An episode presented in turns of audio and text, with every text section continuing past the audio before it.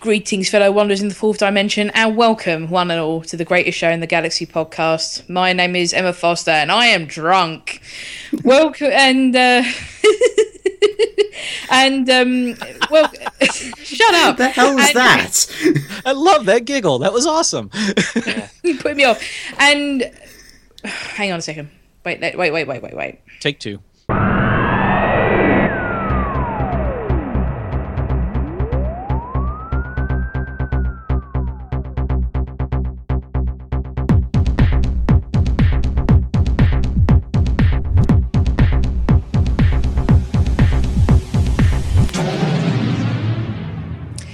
Greetings, fellow wanderers in the fourth dimension, and welcome, one and all, to the greatest show in the galaxy podcast. My name is Emma Foster, and joining us in a very special end of series wrap up episode, all the way from Starbase 66, coming via what we would see here as snail mail on the shuttle shuttlecraft, is Mr. Admiral Marius. Welcome, Rick. Hello.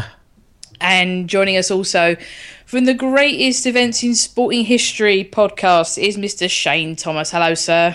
Evening. You got the title right. I hate you for that.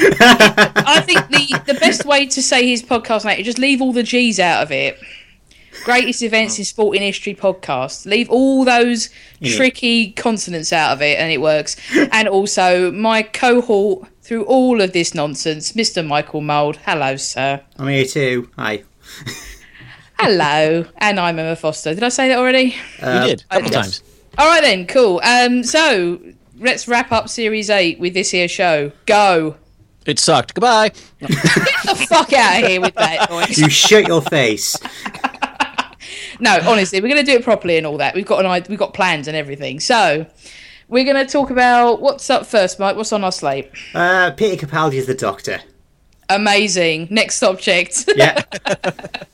No, I, I Would like seriously. to, I would like to say that I think that uh, now, granted, my experience with pre uh, pre Eccleston doctors is limited to pretty much one and a smattering of others, but uh, maybe best doctor ever, poss- but definitely best doctor since the reboot. Act, actor, acting wise, actor to play the doctor. I mean. Yeah, I think you might be onto something. I think it depends what you want out of a doctor. I think um, that something we're going to talk about a lot in this episode, or I'm going to talk about a lot about this episode, whether you want me to or not, is the fact that um, this is the doctor that a lot of people wanted, and this is the performance that I think, or this is the the idea of the doctor that a lot of people wanted to see more alien, more more standoffish, and this is what we wanted from everybody. Uh, what we wanted from the doctor, and there we go. This is what we got, and what you know, whether there's something that we actually want or not, I don't know. So, It's not the doctor we want, but it's the doctor we deserve. yeah, so Shane? Uh, my take on Capaldi, I was like happy when he was cast. I thought he was a good choice. Um, I think it took me a while to get used to him, which maybe is why I didn't like the start the start of Series Eight because, uh, yeah, he's definitely different to anything that we had since what 2005, 2005, isn't it? Yeah. Um, he's different than anything we had before. So it, even though you kind of knew he was going to be different, it's it's you still had to slightly recalibrate, um, unless you had the um, context of the older version of the show. You had to kind of recalibrate what you were expecting uh, from the character. As the best all-round actor that we've seen since the reboot, probably uh, that's that's probably a good shout. Uh, he's not my favorite Doctor yet, but he's definitely a good one. I enjoyed him more. My main pro- issue with it wasn't so much him or the performance he gave, but the kind of specs that he had to act to.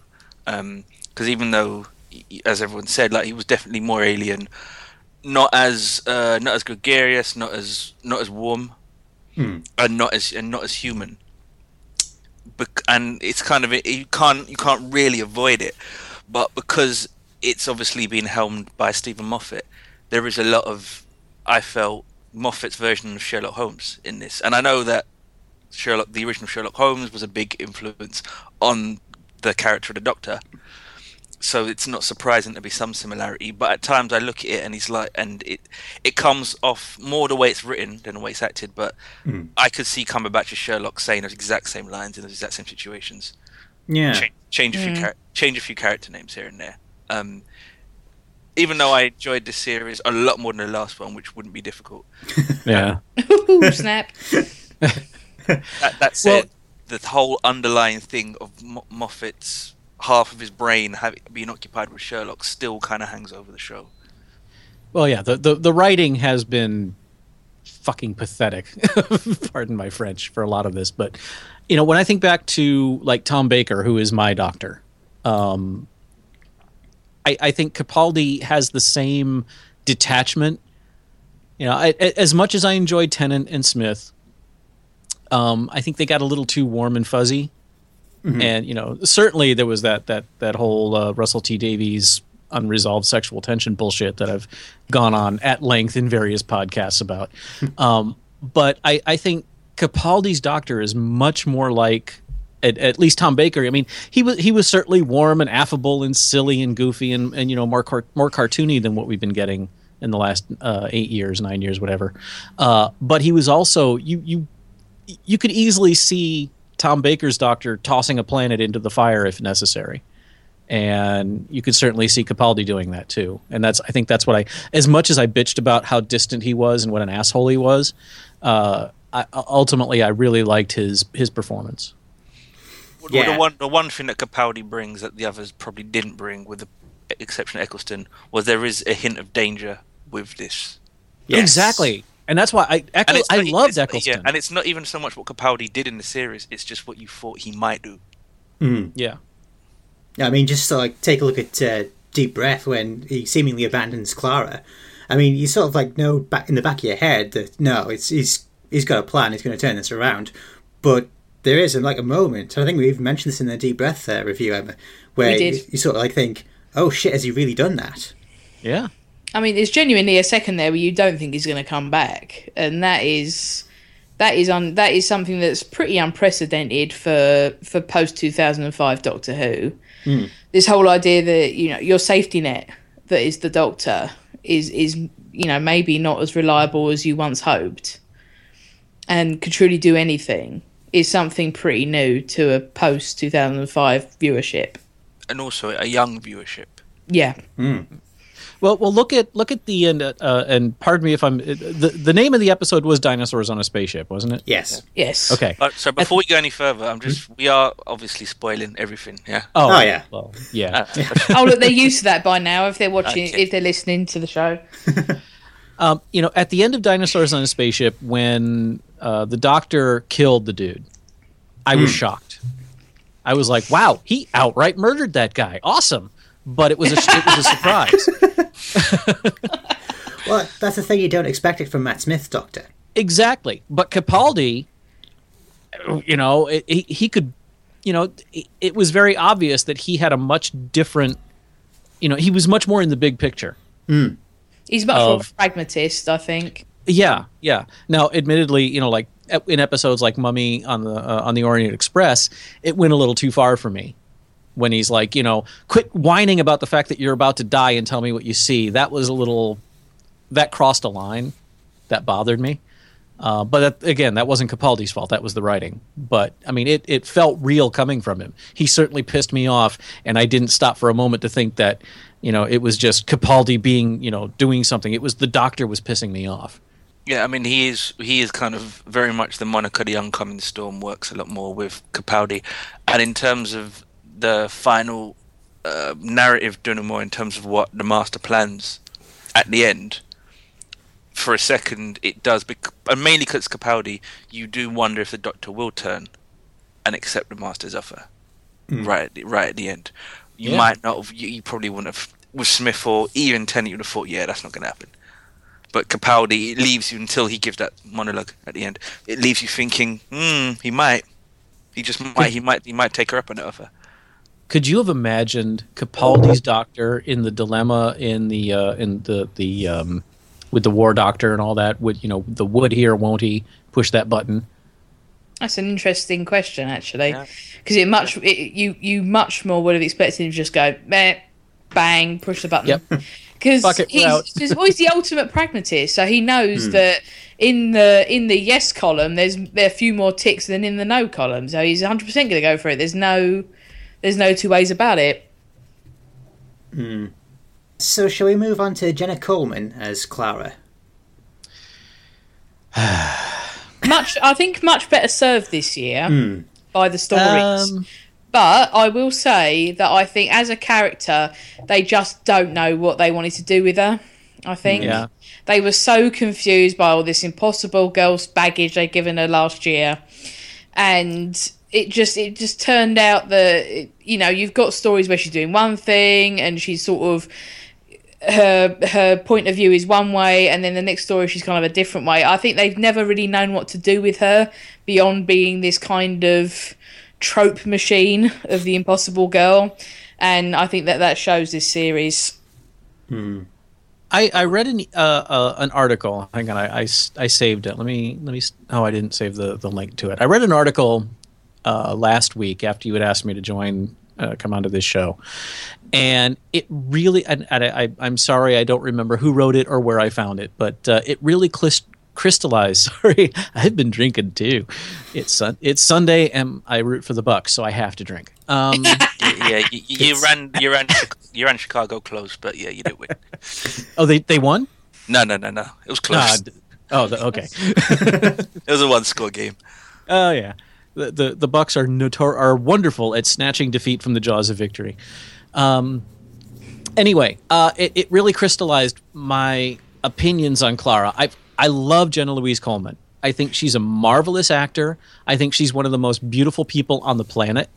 Uh, you know, genetics were very nice to her, uh, but the writers have never known what to do with her. And my problem with her at the beginning was after Karen Gillan left, they brought Clara in. They brought Jenna Louise Coleman in, and all of a sudden they expected us to buy that the Doctor and Clara had a relationship that was almost, if not stronger, than the the Amy Pond relationship. But they only built it up over a couple of episodes, and I always had a problem with that. And now they are they've it seems like they've taken this entire season to get us ready for her leaving, and I don't think anybody cares. You know, if she were to leave right, if if if, if the end of the season was her last episode, as they've been keep trying to telegraph, you know, they've It's been doing not. pump fakes for three episodes now. It's, it's not. It's not. I, I there was no press, but you know, uh, uh, uh, there was no. Uh, No, she's in the Christmas special. yeah, okay. Yeah. Um, but you know, there were the rumors about her leaving, and when I heard the rumors about her leaving, I was like, um, okay. I'll, you know, I'll, I'll miss looking at her pretty face, but that's about it. I don't think she was given anything to work with. I, I think they, they went too fast at the beginning and too slow at the end here. And you're right, they have no idea what to do with her. After the Impossible Girl storyline was wrapped up, there seemed to be no more point in keeping her around. And it really has felt like they've been trying to figure out what to do with her ever since. Um, it was. I think the job of like I imagine of any actor, um, is normally to kind of take what you've been given, and if you can try and improve it on um on screen, whether it's like TV or film. That I think Coleman did because I think I said when we were on your show, Rick, reviewing the last series, that I couldn't properly appraise her. I didn't know whether she was any good or not because you it would not be fair to judge her on what she got last series. Yeah, That, that, that's just, absolutely. that'd have been unfair to judge her. Um, I think now we've seen that she actually is a good actor, and hopefully she won't. She was she was on to be on that list of like worst companion ever. That was where she, that was the road she was heading down, and I think she's been she's managed to rescue herself from that mainly because of her performances. I agree with Emma when Emma's saying they didn't know what to do. I think the tactic was just get her on screen as much as possible and and it was a, that was just get her on screen as much as possible, and she'll work it out once we put the camera in her. Which, to to an extent, I think happened. Um, the depiction of Clara wasn't faultless; had big problems with it. Emma brought a lot of them up on the caretaker episode in terms of the Oh, characterization. don't! I'm going to rage out, man. Yeah. In- in Seriously, terms- No, I think as well. I mean, what you're saying is completely correct with her, and I think as well they sort of struggled as with the. We've got now the expectation there's going to be a storyline, and then we expect a character progression from episode one to episode 12 or 13 or whatever it might be. But with Clara, it didn't feel like they had that going, that it was like that old school thing of like we just have a character who says the lines that we need to move the story forward. And really, we haven't thought about anything else with her. Do you see what I mean? Yeah, I Yeah. also I also wonder, um, and I've got this is just speculation. I've got no you know evidence for this or knowledge, but I wonder how much of my opinion when Karen Gillan and Arthur Darvill were there, and obviously Matt Smith, there was a real good harmonious interplay between the three of them, and they all ended up becoming good friends in real life. And you can sometimes see, and they showed re- great on-screen chemistry, all of them, and you hmm. could see that in their performances, where they're they're taking average material, making it good, good material, making it great which is which you can do when you've got two actors or three, four actors with good chemistry on screen. And there was almost a feeling, an enjoyable feeling of comfort as, and they put this actually in their storyline. This it'll always be like this. And I think when Gillan and Darvill were like, "Okay, we're done now," I don't know how ready Moffat was. I mean, Moffat knew that it's not going to last forever. Of course, no, he's, he's not. He's not ig- ignorant that, to that. But I don't know if he'd really properly thought, okay, what am I going to do if I could put someone new in? Like, how how's that actually going to work? I wonder if I mm-hmm. wonder I wonder if it caught him by surprise. I wonder if he wasn't. Maybe the their departure came sooner than he would have liked, Hmm. Possibly. and hmm. because you just get the feeling with Clara, particularly in this series, that they've been playing catch up. So much of getting her on screen as much as you could this series was well, we completely shut the bed last time, so we're almost we're, so we're almost having to give her more just to redeem the character and give the character stuff to do in the eyes of the viewers. And sometimes that will that if you're going to put so much focus there, then other stuff's obviously going to suffer because other things that might need equal attention aren't going to get as much attention. Case in point, the casting of Danny. Ugh. Oh God. Shall we move on to Danny then? Y- you know what uh, uh, I was just gonna gonna say is that uh, when you uh, like Shane just mentioned, and I almost did, and I actually stopped myself, is when you mention Amy or Karen Gillan, it, it's second nature to say Amy and Rory or Karen Gillan and Arthur Darvill. Uh, I have never in my life said Clara and Danny, and I think maybe No, this was the that's first time. Uh, and you know, I, I'm just thinking about this now. I've been making excuses saying that Clara had no chemistry with Matt Smith. Clara had no chemistry with uh, with Samuel Samuel Anderson, his name is. oh oh right um, Oh, so you With- mean Capaldi? Or you talking Capaldi. about- Yeah, Yeah, I don't think she's had. I think that's a, her lack of chemistry with kind of everyone has kind of been a problem, and I think that she has had. I mean, I think she has had some mediocre of chemistry with Capaldi more than she ever did with Matt Smith. I don't know. It hmm. just always rang hollow with me with Smith, but I mean, I think overall she just really hasn't clicked on screen with the people as much as maybe she has on off screen. Yeah I, I agree, but I'm loath to criticize her too much for that because that's in Yeah. you can't you you can't really know until you put someone together. No, I agree. Yeah, I Yeah. mean it's you know I mean it's like if you if you're a head of a sports team and you buy two talented players and you think we'll put them together and they'll make magic happen on on field or on court, and they Hey. just don't and they just don't have it. I'm a Detroit Lions fan. I fucking know that. Joel, my old son. Yes. Yeah, exactly. You think you think on paper it should work because he's talented, she's talented. Give them good material. That and- being said, I would leave my husband for Golden Tate right now. and, and and away we go. But with yeah, with as you said, with the chemistry that Coleman just didn't really have. That's I don't know what it is with that bird, and, and and it's it's an indefinable thing. So you can't Yeah. quantify. You mm-hmm. can't say if they'd have done this, it would have worked. It's Yeah. not really a matter of what they could have done. It's it's slightly almost just it's serendipitous when it works, and you just try and grab hold of it when it does happen. Because there's no, True. if there's a way to put it like this, if there is a way, I don't know what it is. Yeah. Well, it, it it it is a very ethereal thing, but you know we can't deny that the the, the triumvirate of Smith, Darvill, and and uh, Gillan Big time. was that. It was the and, and and granted, you know, uh, uh, you know, those are big shoes to fill. Um, but I think back on and and check me on the names of these episodes because I you know I'm terrible with names. Um, the, the the last Matt Smith episode was that Night of the Doctor. No, it's uh, Time of the Doctor. Time of the Doctor. Okay, when I think about that episode, I think of two things really stand out: the stupid ro- uh, wooden Cyberman, which made no fucking sense whatsoever, um, and Karen Gillan being in the episode for two and a half seconds. That actually broke me and made me cry. Oh, bless your heart. Hmm. you know and nothing else in that episode really stuck with me.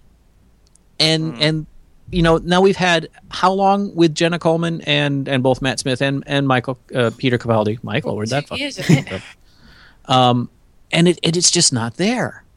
And i think that the, the time has come in my opinion to say thank you. You've done a, a fantastic job. You've done the best job you possibly could but we don't know what to do with you and it's time to move on.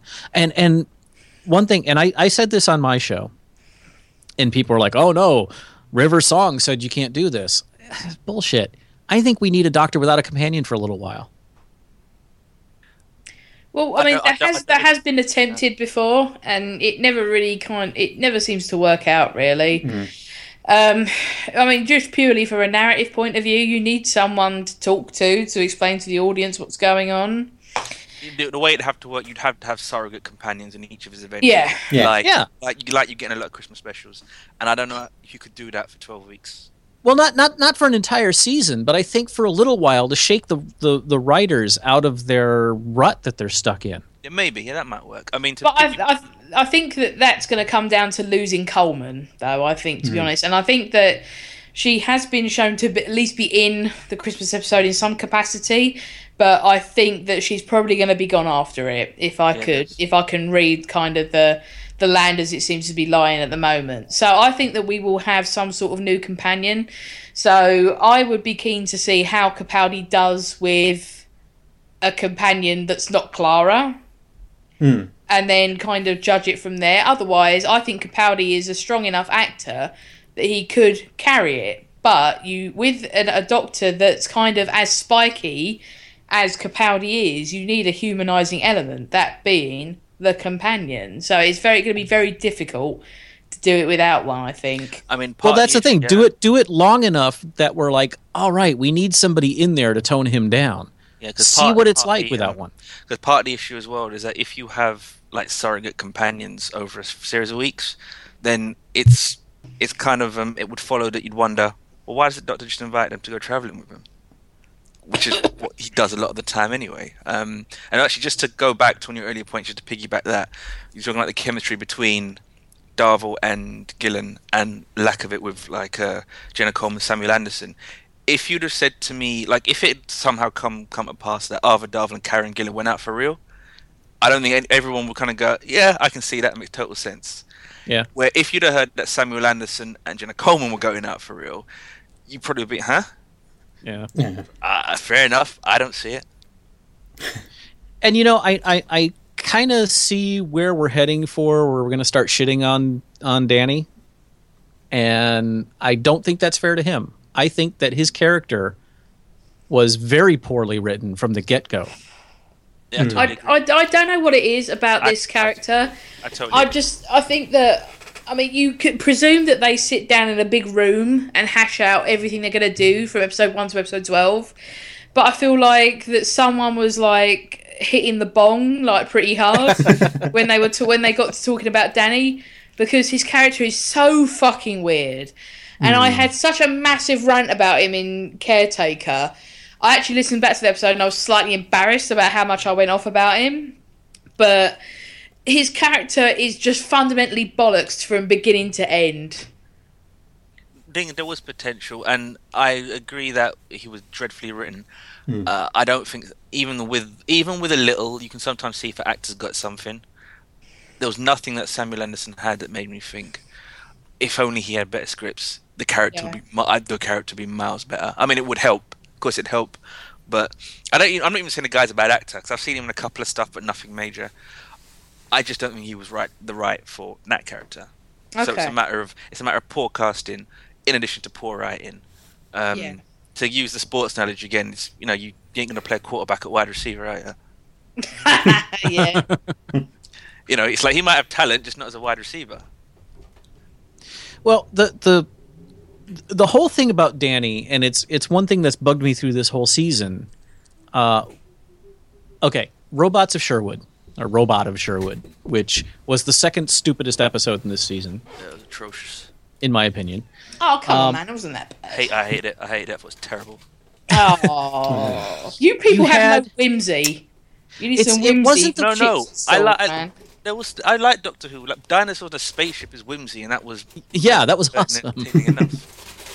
the It's got- thing that got me about about Robot of Sherwood and also the relationship between the Doctor and Danny Pink was that um, okay, we've got the Doctor comes out and he's like, haha, we're in Sherwood, everybody's a robot, and then he finds out that Robin Hood isn't a robot.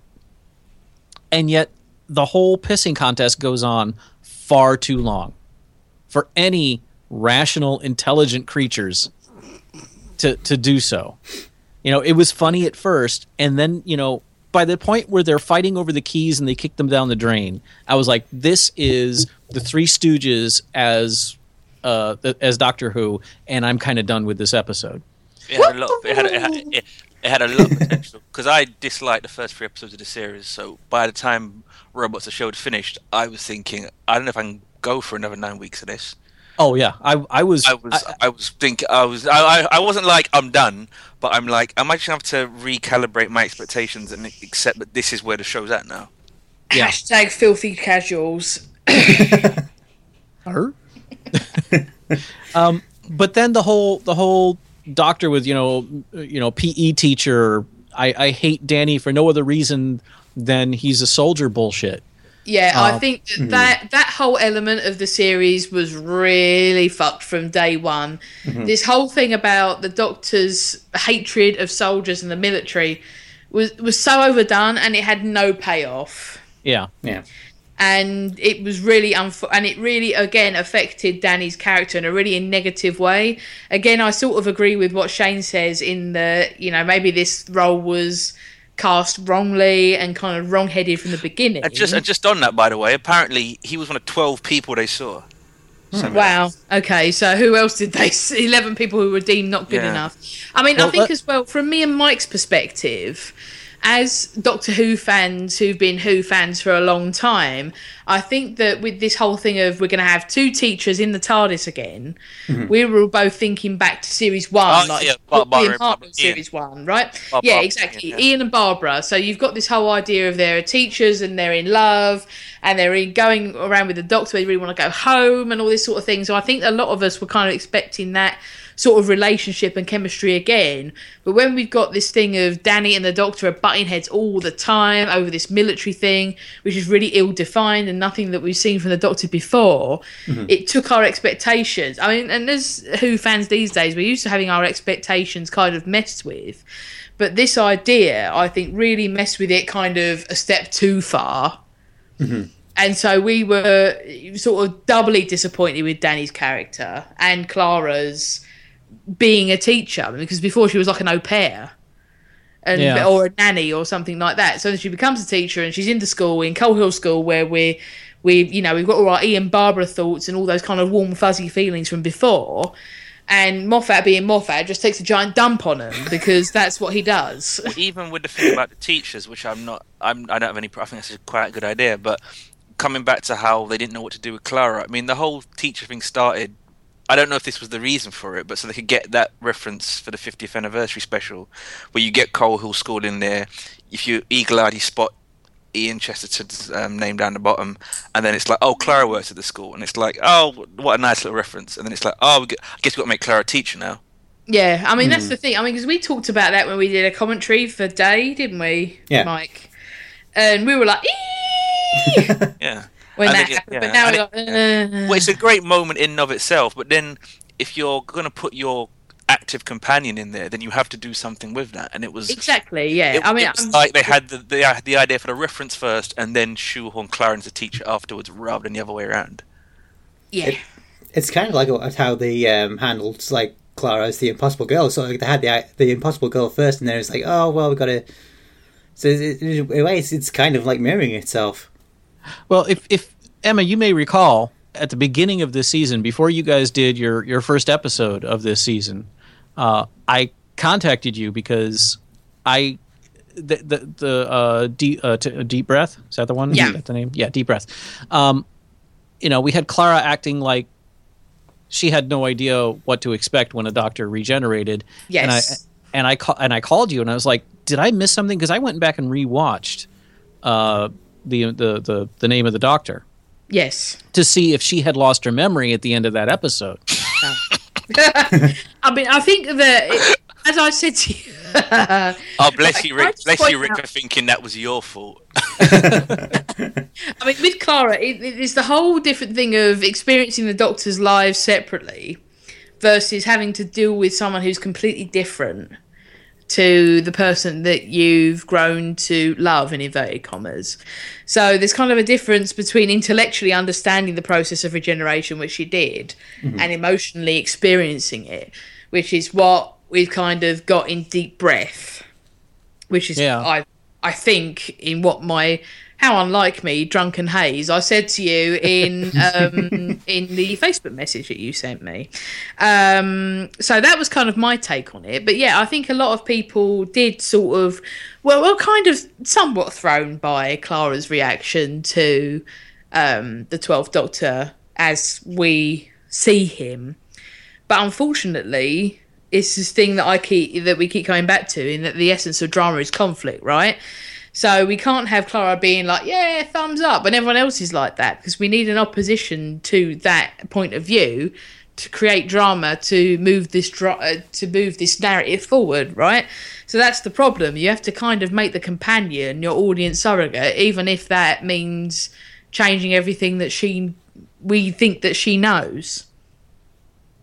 Yeah, except it it and and that's been I think I think that's been the problem for most of this season is that the conflict between the doctor and Clara and the doctor and Danny has been contrived to the point of not really making any sense. Largely agree. Mm-hmm. I mean, my uh, uh, because it sounds like the way we're talking like we hated this series. Bar the first three episodes, I actually enjoyed most of it. I did enjoy a lot of it, And you know uh, what? Uh, I, I've loved this of- series too. and there's lots of good episodes in there. However, with the exception of maybe listen, there's not episodes that I will go my way to watch again in there. And part of the reason is I don't really want to uh, analyze them too much because then it'll be like, well, that yeah, like Rickson, that doesn't make sense. The continuity's Yeah. off there. That's yeah, that's just been shoehorned in. That's really contrived. That's that plot point's a bit artificial. And like I haven't watched, with the exception a couple of exceptions, I haven't watched any episode more than once. And I don't know if I, I'm not saying I never will. I just don't know if I'll go out my way to, um, with this series. And I do kind of think the, the quality of Capaldi and Coleman and some of the other supporting characters along the way have papered over a lot of cracks in you know the in if if it's a building, it's a building that needs a bit of renovation. Yeah. and, they just, and they just slapped a little bit of plaster over it and gone, see, look, it's fine. and it's like, if you look from the outside, it is fine. If you go in the house and actually take a proper look around, you'd be like, you need some work there and there and there, and that beam's about to crash, and that and that roof's about to fall in. Sounds like the house I live in now. the joys of Uh-oh. moving, la- moving house, ladies and gentlemen. The honeymoon's yeah, I mean- eh? Oh god, yeah. The point where I had to put five buckets under our plastic roof. Fuck Oh, yeah. That was, uh, anyway, um, yeah, you know, I've got to say, there's only been two. As much as I've been bitching, and and I'll I'll I'll bear the brunt of that. I've been I've been whining the most so far this evening. Uh, there's only been two episodes in this season that I really didn't like, and that was Robot of Sherwood and Kill the Moon, and those were both stupid as fuck. But uh, I don't come to Doctor Who for good science fiction. Oh yeah, no, it's not- not, Yeah, it's oh, not. definitely not. Um, you know, it's a fantasy show. It's a, it's supposed to appeal to a younger audience as well as an older audience. I get that. Um, but they've been making this concerted effort, especially since Moffat took over, uh, over the last few years to make the show much more serious and much darker and much grittier. And so when they when that kind of collapses into inconsistency and just oh it's Doctor Who we'll just do this, then it, it stands out even more. But to come on to your point about the increased like grittiness and darkness, you know when it was airing on like BBC America, isn't it over there? Mm-hmm. Is it airing at the same time of day? Uh, yes. For- for you. Well, well, time of day doesn't really matter over here so much. Yeah, because oh, oh yeah, because there's not so much of a watershed here. the show aired later than I think Emma might want to, but later than it has ever been. Yes. I think that there was one episode. I think Kill the Moon was on at eight thirty-five, which is the latest Doctor Who has ever been shown. Yeah, I mean that goes that actually goes past the watershed. You could, you wouldn't do that, but you could conceivably put swearing in that episode. You if put wanted. tits in it. We can have Yeah. Doctor Who with tits. Yeah, you, you could once you go past nine o'clock. I'm not going to object to that concept. and which felt and I don't know if that was just happenstance or that was deliberate and it gave him an excuse because there was a more eerie feel about definite bits in this episode uh, this series this whole series and even uh, Emma touched on it in um, Dark Water but the exploration of death and the exploration of f- um, cremating someone and there were oh, times. Oh, dude, that was brutal for me. and but there were times I mean that's just one example there were a few things where I'm like like eight year old kids might be watching this Yeah, seriously. If, if I was eight and watching some of the, I mean, I've something that I've brought up something kind of kind of facetiously in the past, but I think if I was eight watching this show now, I would never sleep again.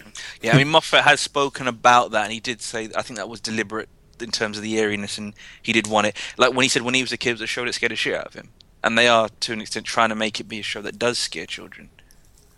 Well, you know what? Let me.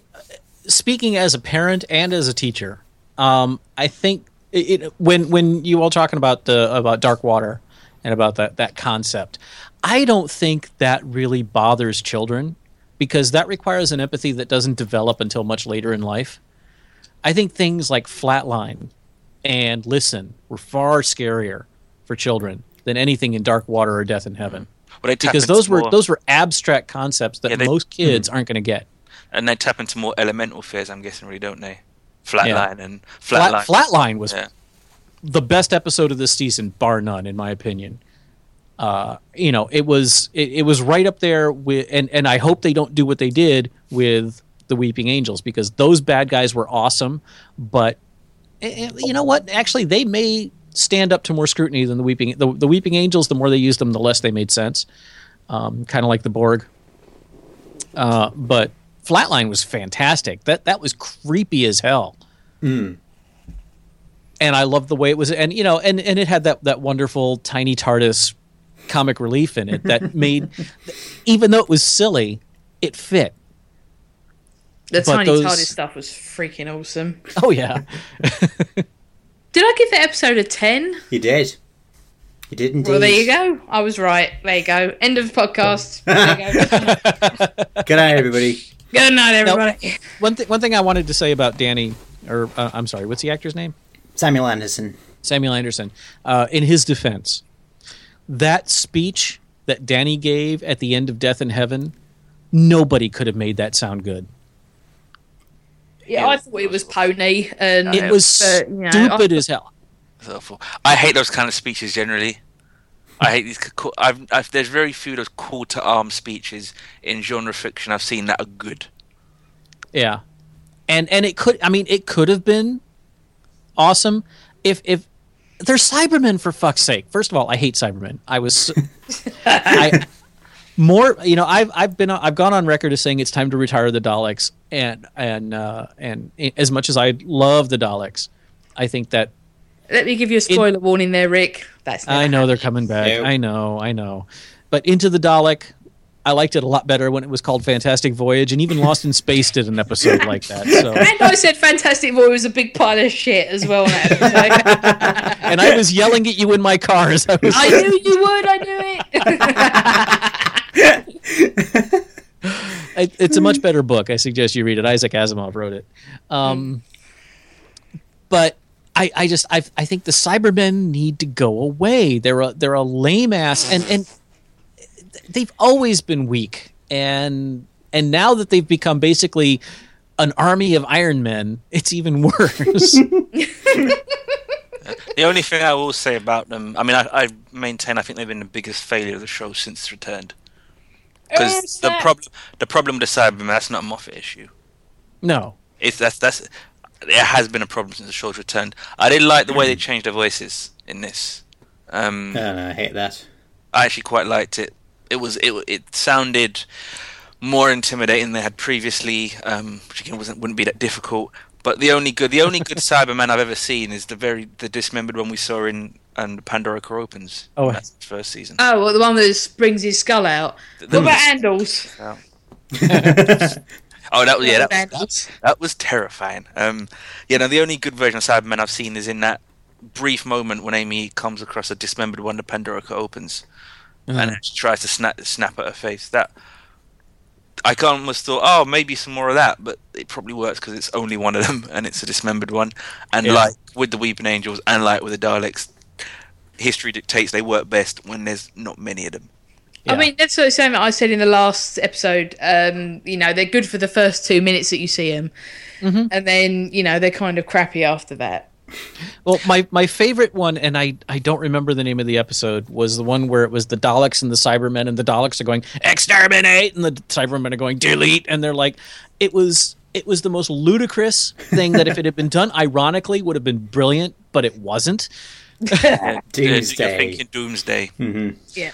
Yeah, it was a series, the series two finale. Um, it was that was a horrible idea. I mean, that was one of the things about this finale I didn't like, which was I don't because it was basically the master using the Cybermen. I don't like one villain use another villain. I don't like villains teaming up because when Well, the and- hero because when the hero wins, it makes both villains look shit. Yeah. Well, and the Cybermen were completely ineffectual. Yeah, yeah. It could have. there been, was no. had You could have taken them out, and it wouldn't have mattered. Yeah, you could have had an Yeah. army of anything. It didn't have to be Cybermen by any stretch. Yeah. But it is that it's almost that moment. You do wonder if they're writing it almost like Emma said, just for the reveal, just for the because the reveal was good in Dark Court, and you're like, oh shit, Cybermen. Mhm. And then Except that they gave it away in the teaser. they did, but even Yeah. I, I honestly, I, I'd forgotten. so to me, it was like watching it fresh. I'd actually forgotten that they were going to show up. But yeah, you're right. You're right. They did give it away. Um, Yeah, because when the when the water started going down and we saw the top of the cyberhead, I was like, oh right, oh yeah, But I yeah I do not like villains teaming up with villains, not just in Doctor Who. In it's it seldom works because obviously they're not going to win, and then you've just diminished two villains. And for a villain to work, the, the best villains at work are the ones you think they might actually win. They Yeah. probably won't, but you think you have to think they have a fighting, they have a puncher's chance of actually coming out on top. And when they don't, the same thing when you're fighting armies of Cybermen or armies of Daleks. If the Doctor's going to defeat a thousand of them, it'll be no, he'll have no problem with five, Mhm. or no problem with ten. yeah. Well, it's Um, like it's like Star Trek Voyager when uh, you know when they completely. Uh, uh, hate to use the term emasculated, but I can't think of a better term right now. The Yes. Borg. Dim- diminished, diminished the Borg. diminished that's a good one that's a good one um you know the the the you've got one federation starship in the at the very epicenter of borg space and you're like how are they going to get out of this and whatever they do is so contrived that it's just why bother doing it Yeah. Yes, yeah. So that so that was a kind of an issue with again that's with the writing, not Yeah. with what anyone did, Hmm. but with the actual writing that you have that initial moment of, uh, oh look it is, and then once it gets resolved, and it, like you said, the Cybermen the Cybermen didn't do much. no The- they just the- marched around and yelled The only killing was done by Danny as a Cyberman, who killed three other Cybermen. Yeah. that was that was the only killing they did. Um, The that's why. I mean, I didn't know if you want to talk about the Master uh, or y- y- now or wait, Mike. Um, No, we that can go for it. well, that was one of the good things about the Master. I know a lot of people have complained about Osgood being killed, and that pissed me off no, no, no. You see, it didn't because it worked. That I thought was brilliant because no one wants her to die, me included. She was fantastic, and they hinted at her maybe. Um, we knew Clara might be going, so we thought oh, Osgood might be the next companion. That'd be brilliant. I think I've actually written about that on Simply Read, saying that after the 50th, that you know what, she might make a good future companion. mhm.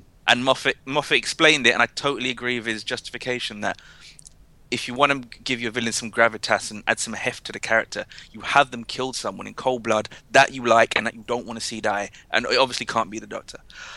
But you have them Yeah. kill someone, so you think, so you then you then hate the person that's done the killing. You hate the person that's done the killing. Um, it has a it resonates with you as a viewer that someone you didn't want to die has died. I mean, that's part of. I mean, even though the show has a lot of other problems, Game of Thrones has basically made a like cut, cut its industry out of that. now let me clarify it pissed me off but it did not sour me on the episode. I thought that was a bold move. Hmm. It, very bold. know, very Killing off a character that that people like is it, it takes balls. It- oh, there I go using using sexist terms again. I'm bold. sorry. Cu- cu- courage. Yeah. Courage. Yes, hmm. there we go. I've been watching too much Colbert Report.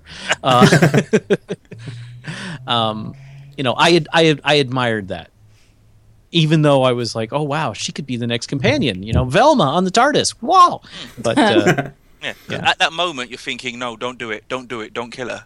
yeah, Which is, which is exactly what you should be thinking. It's what I was thinking. I think it's what most viewers were thinking. So when the master follows through with what she said she was going to do, it's not like she warned us. She warned us all. yeah. You, you can't say we didn't see it coming. But when it happens, you're like, oh, I fucking hate you now. You killed someone Now- I like. One thing I ha- I have to I, I think we're on complete opposite ends of the spectrum with this, Emma, and Yep. and I I uh, I completely understand your opinion, and I, I'll so I wasn't exact I wasn't saddened to hear it, but Cyberbrig broke me.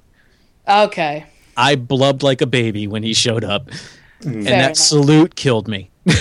Yeah, I was. I mean, I think if it, if it works for you, then then that's great. But I it uh, it just didn't. It's something that didn't resonate for me, and I think that it was kind of at the end of an episode, which I thought was kind of poo. Um, I was kind of getting that episode fatigue of I just want it to be over now. So Yeah. I was kind of in a place where that didn't kind of affect me as emotionally as it might have done.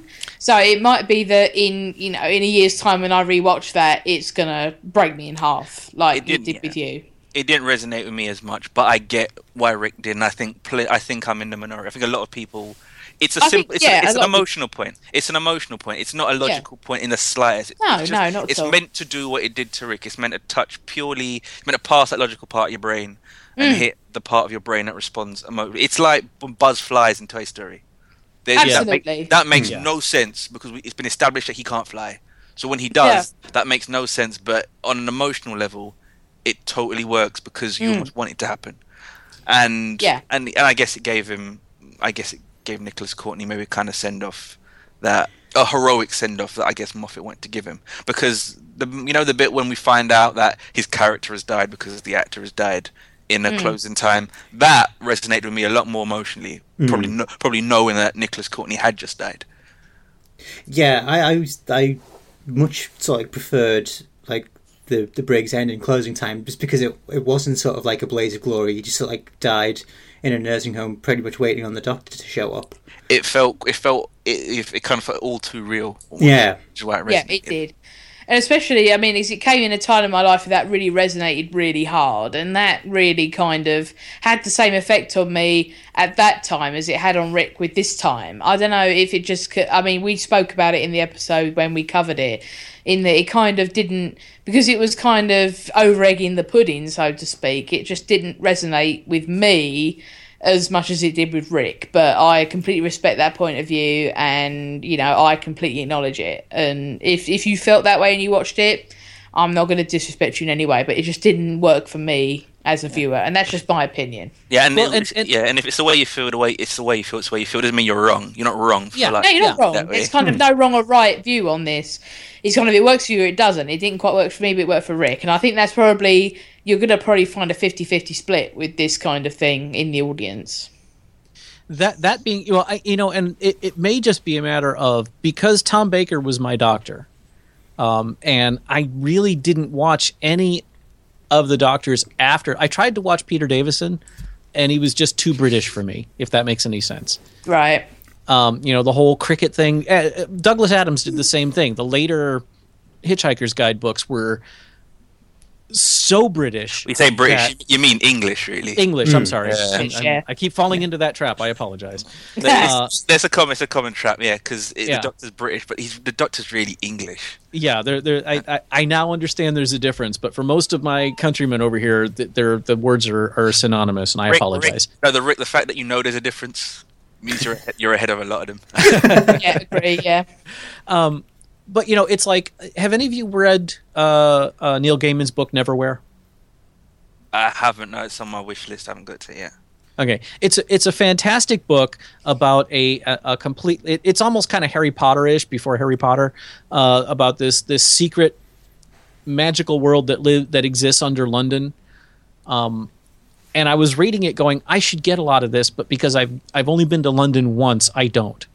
And that was kind of the problem I had with Peter Davison, and and so I just sort of stopped watching.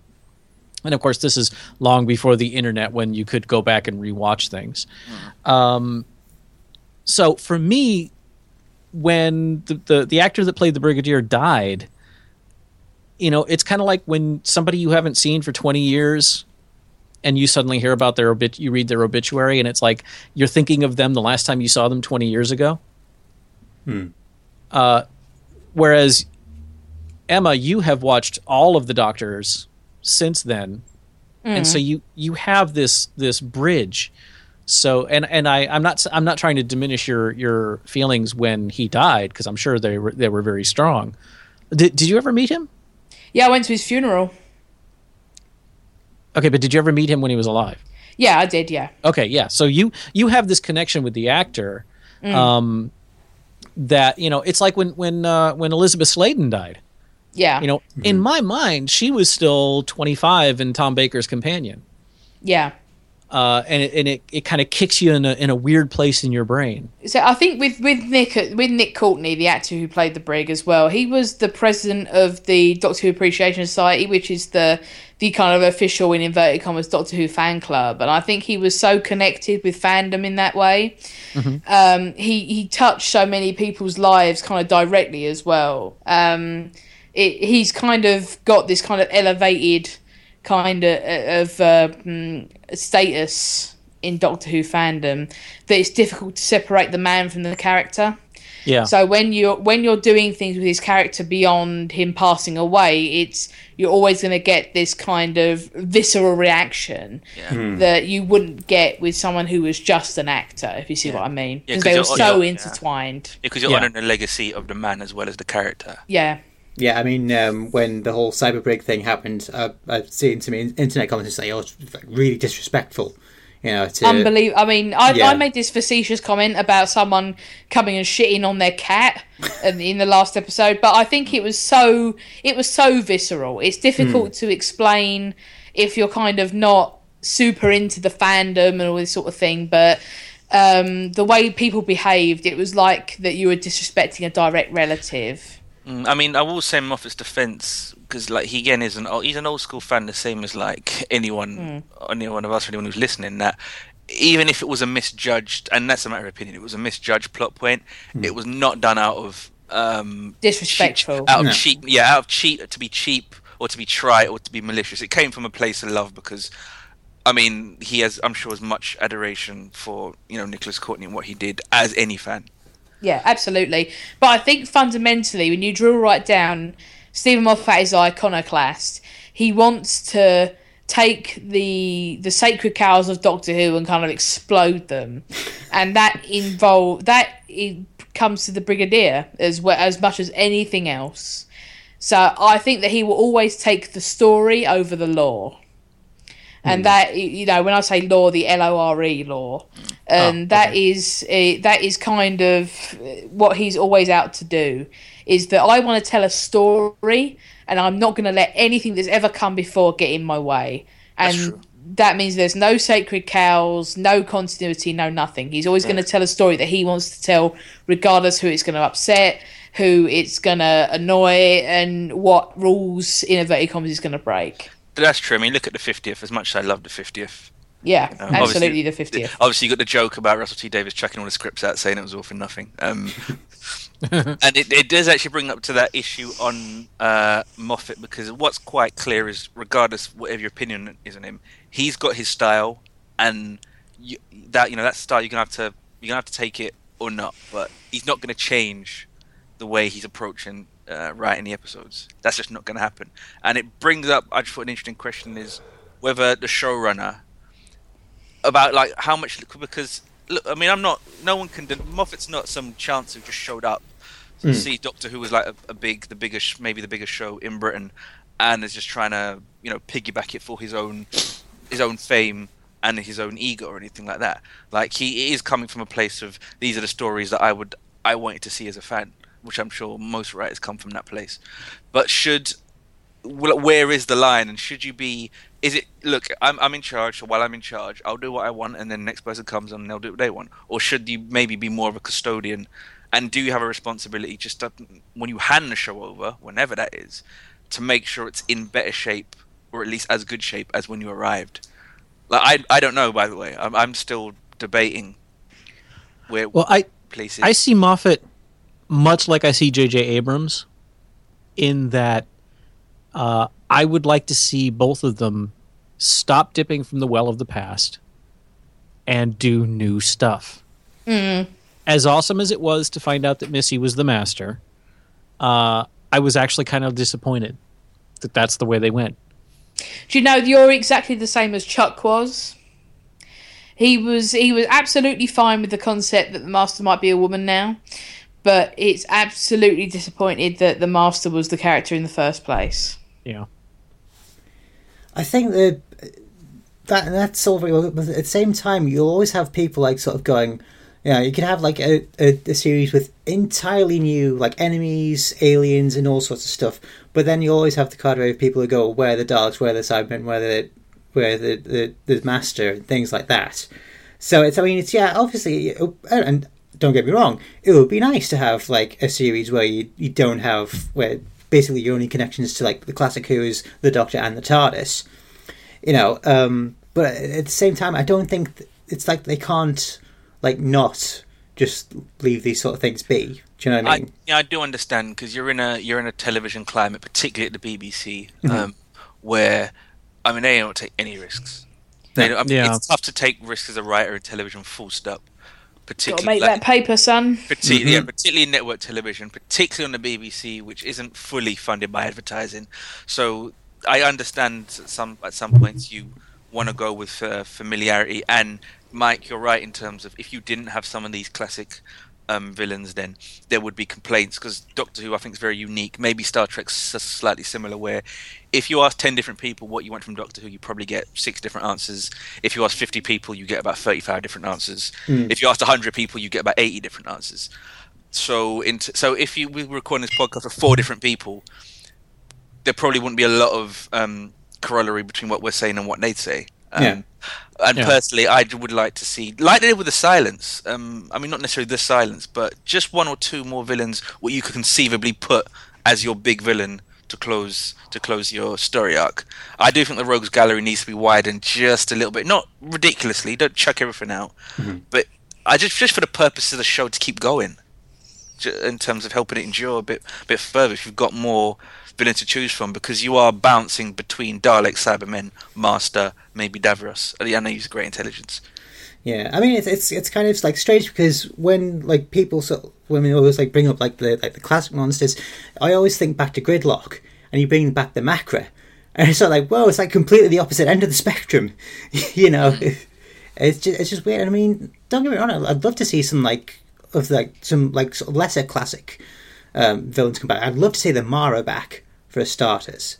Um, I don't. I mean, Rick, you probably won't know who the hell I'm talking about. Not but, a clue. but the Mara is sort of what was how are they described in Kinda? Emma? It was like like like a, Um, well, they look like a big draft excluder snake, essentially. well in the original special effects, but they're sort of like a sort of a personification of pure evil. Yeah, but I mean, as well, you sort with with the Mara, uh, it's very linked into the whole idea of Buddhism as well. That kind of, I you know, the whole idea of recurring lives and karmic realignment and all that sort of thing. It's very linked into that. So I mean, but things like And Moffat real. does, yeah, and Moffat does not have a good reputation when he starts delving into the East. If you look at Sherlock episode, I'm trying to remember which one it was. The second episode of first series. Uh, Oh, it, it was. Yeah, it was. Do you know, yeah, if I had to say anything about Moffat's select, uh, villains, anything but like a dominatrix bird. Can we move away from that shit because you know you're mo- you're really revealing too much about yourself. yeah. Well, I I, feel I, like there's a woman who comes to his house every week and like steps on his balls and makes him do the washing up. well, I, uh, I've actually got a theory about you know the thing about I think I've said before that well I say I've said loads of people have said that he doesn't write women he writes tropes he Yeah. writes characteristics. The thing is, is that and he gets a lot of shit for that, and some of it I think is actually deserved. But Yeah. the thing about Moffat can't write women. We often forget who his first ever lead character was, and Rick, you probably, I'm sure you won't know because you won't, you wouldn't have had this in America. But Moffat's first ever show was a show that had a lead female. In fact, Rick, you know, absolutely fabulous. Yeah, of course. Okay, Joe, um, Joanna, Jennifer Saunders' daughter. Oh, Saffron. Yeah. Yeah. Safi. Her, right, her. She was the lead in Moffat's first ever TV show. It was a kids' TV show about what was it? A school newspaper, wasn't it? Oh, what bloody Press oh, gang. Press gang. gang. Yeah. Huh. Yeah. She was she was the lead, and she was and she's regarded as like a really good female lead. She's not a trope or anything like that. I mean, from all my memories of it, I ain't seen it in ages, but she's looked upon quite fondly as a really good female character. And she was what in the nineties, which you definitely didn't see a lot of that around at the time. Hmm. Yeah, truth. So, but what happened in his real life? It's just a theory of mine. In his real life, is that he was married at the time, and then his wife he got got divorced because his wife cheated on him. Um, and he he got remarried, and he's got two kids, and he's happily married and everything. Um, but it kind of happened out of the blue, and like the guy in question apparently was a guy who was a fan of the show.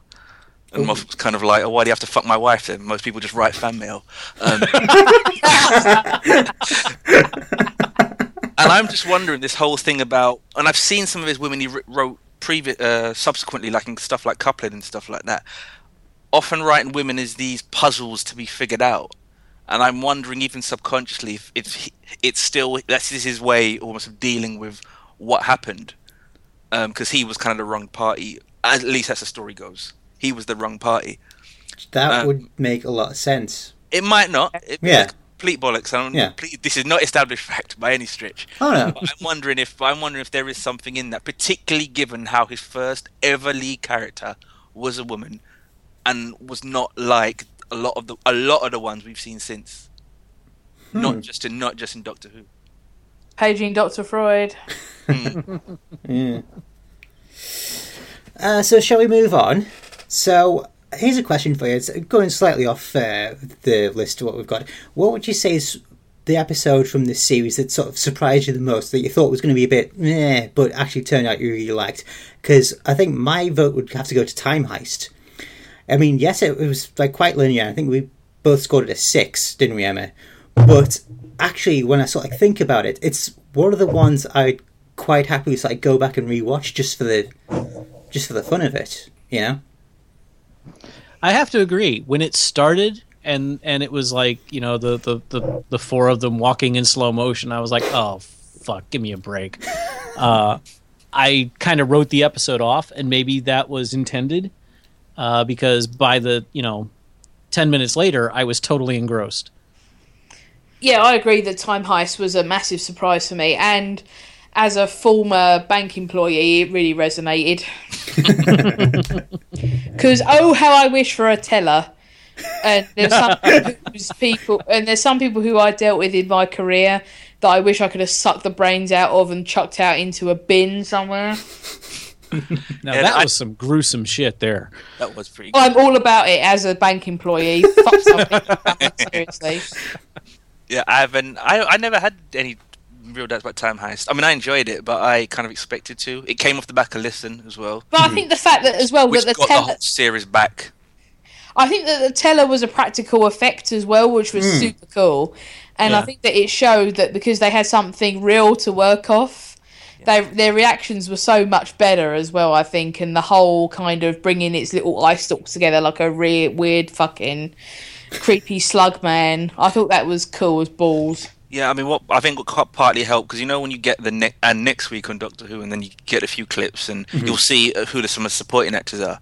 Um, and I know the woman, uh, the black woman in it, who's part of the crew, uh, Pippa Bennett Warner. I've seen she was okay in this episode, but I've seen her in other stuff. She's a brilliant actor. So the second I saw her in it, I was like, okay, this should be quite good. So I I didn't have ridiculous expectations, but I was expecting something. I was expecting what I got. I was expecting an enjoyable episode. Um, I'm trying to think the one that I didn't think that'd be good that was good. I mean, partly maybe listen just because of, I hated the first three episodes, and then listen was next, and I was kind of, and you're hitting series fatigue at this point. So not that I expected it to be shit, and I'd heard Moffat had written it, but I, I, my expectations were kind of dipping with each week, and that's partly because of what we got in the last series as well. Like if you, if you put that all together in aggregate, my expectations for each, each were getting lower and lower and lower, and it's like I'm not even watching it live. I'm just gonna watch it on catch up like a day later, a couple of days later, um, kind of thing. So my expectations for listen weren't that high. I got what I think is probably the best episode of the series. I think for some for some reason I think that in kind of inner fan circles we all we were all expected listen to be really good. Mike, had- I don't know had- if I'm had a making lot of that good- shit up. It had a lot of good kind of pre vibe working mm. up to it as well. And I think that with it was a case of because the first ep- six episodes leaked as well. Yeah. There was kind of a lot of internal kind of you know get through the first three episodes and episode four is amazing or whatever, but. Um, I, as a person who kind of liked the first three episodes, kind of not as much as maybe as I like Listen, but um, Listen was kind of like the icing on the cake, essentially, rather than the redeeming quality of three three kind of crab, crummy episodes. Well, this may not be much of a surprise given what I've said earlier, but I loved Listen for the fact that we saw the doctor by himself for a little while at the beginning and saw what happens when he's alone. He just starts thinking about shit. And it, as someone who has problems with anxiety and things like that, I really, as something I ref- I mentioned in the episode we did about it, I really recognised a lot of traits in that as well, and I thought that was really cool. That's Um, actually um. Oh, sorry, no, sorry, I'm going. To finish your point. No, no, I mean that's kind of as as far as my point goes. Really, as someone who recognizes a lot of those traits, I really appreciated what they were trying to do with the Doctor's character, in that someone who's got too much time to think about everything. Yeah. Well, also, like you've obviously said about Capaldi's almost his demeanor, and they refer to like the angry eyebrows quite a lot. And Yeah. it is a case, but it is a case of he's actually probably not angry. He's just more anxious. And at times when you think he's annoyed, uh, thoroughly annoyed with everything, he's he's he's almost inter- This doctor seems to internalize a lot, which I think every doctor does to an extent. But normally, um, Smith would hide it with his with his kind of childlike, quixotic nature, or Tennant would smi- Tennant would hide it with enthusiasm or something like that. Where Capaldi doesn't have, at least not yet, he hasn't brought a quality that kind of. You can have an. A, there's no um. I think what I'm getting at is there's no mask with this, and didn't they touch on that in Deep Breath? That there is, there's not a lot of mask with this Doctor.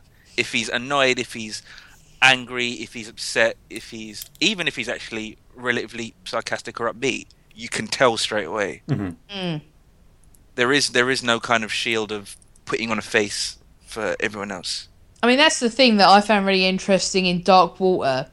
It when the th- whole thing when Clara kind of it does the heel turn, as I uh, The as heel turn. think, yeah. um, you know, and then Clara, and then when you see the Doctor just before he does the line about "Do you think I care for you so little?"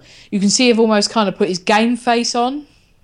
That that line redeemed the series for me, by the way. Okay. Oh, when you realise that the Doctor's not being a dick. And well, it, it just everything that came before that was uh, I don't want to say uh, forgiven. Forgiven is the right word, I think. Not forgotten, but forgiven. Yeah. When he Yeah. said that, I- that I was one of the most brilliant Doctor Who lines ever. Well, I read something on Den of Geek uh, today, yeah, earlier today, where um, I don't know if it was a review or they were quoting what someone else, like Moffat, someone said, but how in terms of when he he says a line like that, he almost assumes that it was taken as read. That like surely you must know that that's you know that's how I feel, and mm-hmm. when I'm and that when I'm being a, like when I, if I say something that might annoy you, you know that I'm not doing it out of malice, even though it did come across it came across as very malicious, particularly in the first half of the series. But if if with him with a line like that, it's where he realizes, oh, I need to spell it out. Mm. Yeah. Yeah. But it's partly pro- probably coming from internalizing something. It's like, well, no, I can't tell that that's how you feel because you don't ever show it on the surface. It's it's it's impossible to discern. So unless you say it, no, I won't know. Um, so worst episode of series eight. Caretaker, moon. fuck Shit. you. Yeah, caretaker. Kill the caretaker. moon. Kill the moon. Uh, see, I actually, even though I take Emma's actually all of Emma's points, I actually did quite like the caretaker for other reasons. You But should take all Emma's points because I'm right. Shane, But- Shane, Look, Shane, Shane. this is the whole basis of my marriage, right? So if you're gonna do it, uh, if Chuck's gonna do it, you should as well. Yeah, no, it had. No, Emma was Emma's right when she pointed out some of the sexism which I missed first time around when I saw it. Um, it did have some other bits that I liked, but so I didn't have it was worst. It'd be one of the first three. Oh, it'd be a toss up between Robots of Sherwood and Deep Breath. Not because Deep Breath was bad. Well, Deep Breath was very mediocre, but it went on for seventy minutes. Yeah, I think we we talked about Deep Breath and the last episode. It was entirely too long. Well, the last episode's an hour. I can an hour's fine. I can take an hour, but unless it's some kind of special, i.e., a 50th anniversary, there is no episode of Doctor Who needs to be 70, 75 minutes. It it just does not need to be that long. If you can't tell your story in an hour, then and this comes to the issue with Sherlock as well because Sherlock's 90 minutes, and I think mm-hmm. Moffat's used to writing on his bigger canvas now, and he's gonna have. I keep saying it. Learn learn to calibrate, or more importantly, you probably can't do both because I don't think anyone can do both. So choose one. And I've, I've said it and written it for like, I've said it for like two years now. The, the demands of both show are too, are too much for any one person. I'm not saying that he's not up to it. I can't forget anyone that would be up to it. Uh, agree. Yeah, I can't argue with you there. Because they because the thing is now even Sherlock's beginning to suffer as a result as well. So both But as well as Doctor Who fans, we kind of get selfish in that we we I mean this whole this whole big thing about the series being reduced to thirteen reduced in inverted commas to thirteen episodes. That we're bloody lucky we don't end up in the Sherlock situation if we get three 90 minute episodes every eighteen months. no, no, I'm happy. I'm happy with it. I'm happy with that as well, but I Yeah, think no that uh, Moffat, you know, it is too much for one person to do, and Hmm. that they both suffer as a result. But I, I couldn't say who could really step into either shoe. If Well, you he, I mean. well, he himself said in an interview once the main problem is actually finding time to write. That's the job. Now I know that's not all of the job. He's got he's got a lot of. I mean, I'm not trying to say he's been lazy. I don't know how he finds the time. But when you're struggling to find time to actually write the episodes, which is the, the foundation of what we watch, then you kind of think, yeah, there might be there might be a problem here, and it's probably not an accident that he only wrote what three of this series. Um, something like that. But he also sort of co-wrote quite a Well, few he, he co well he co-wrote he co-wrote uh, co-writes all of them. Mm. I mean, Well, nothing- yeah. It's like Gene Roddenberry in that aspect. yeah. I mean, nothing gets through without no no episode hits the air without something that he hasn't okayed. I Oh, mean, yeah, no. he's the supremo. Mhm. I mean, uh, and I think that that's important to remember. Um, that he gets final kind of yes or no on these scripts because he is the showrunner. He gets to set he gets to set the tone of the episodes. So, hundred percent that if we don't like the tone of the episodes or the way that the series is going, that we can hundred percent put that on him. Yeah, because it's, it's going through his filter. Yeah, Uh, If something comes along that he doesn't like or just doesn't like the tone of, he'll change it. It, doesn't matter what the original writer thinks. If if Moffat thinks he needs to change it, he will change it, and rightly so because if it if it goes shit, he it's going to come down on him. Yeah. Well, I think I think you know, like I said before, uh, I don't come to Doctor Who for solid science fiction. But if they're going to try to do science, solid science fiction, uh, Kill the Moon was just fucking stupid from the beginning to the end. yeah, it Uh, was. I can't. I mean, it- I've sort of, I've criticised you, criticised you before, Rick, on sort of taking it too seriously in a way. But I hundred percent agree with you. I mean, I liked Kill the Moon, but I mean, I really know the mediocre of physics and shit like that. Um, but even I know that the things they said in Kill the Moon were hardcore dog bollocks. you know, I wouldn't have minded it if they had the the courage, got it right the first time, to actually have the moon go away at the end, or you know, or or, or you know, something other than just, hey, this fucking dragon just burst out of the moon and shit out another moon. Um, I agree with what you're you're saying there, Rick. The only issue with that is that was the end of the episode. So you either have that moment happen with like 20 minutes left, or it's a fir- it's part one of a two-parter.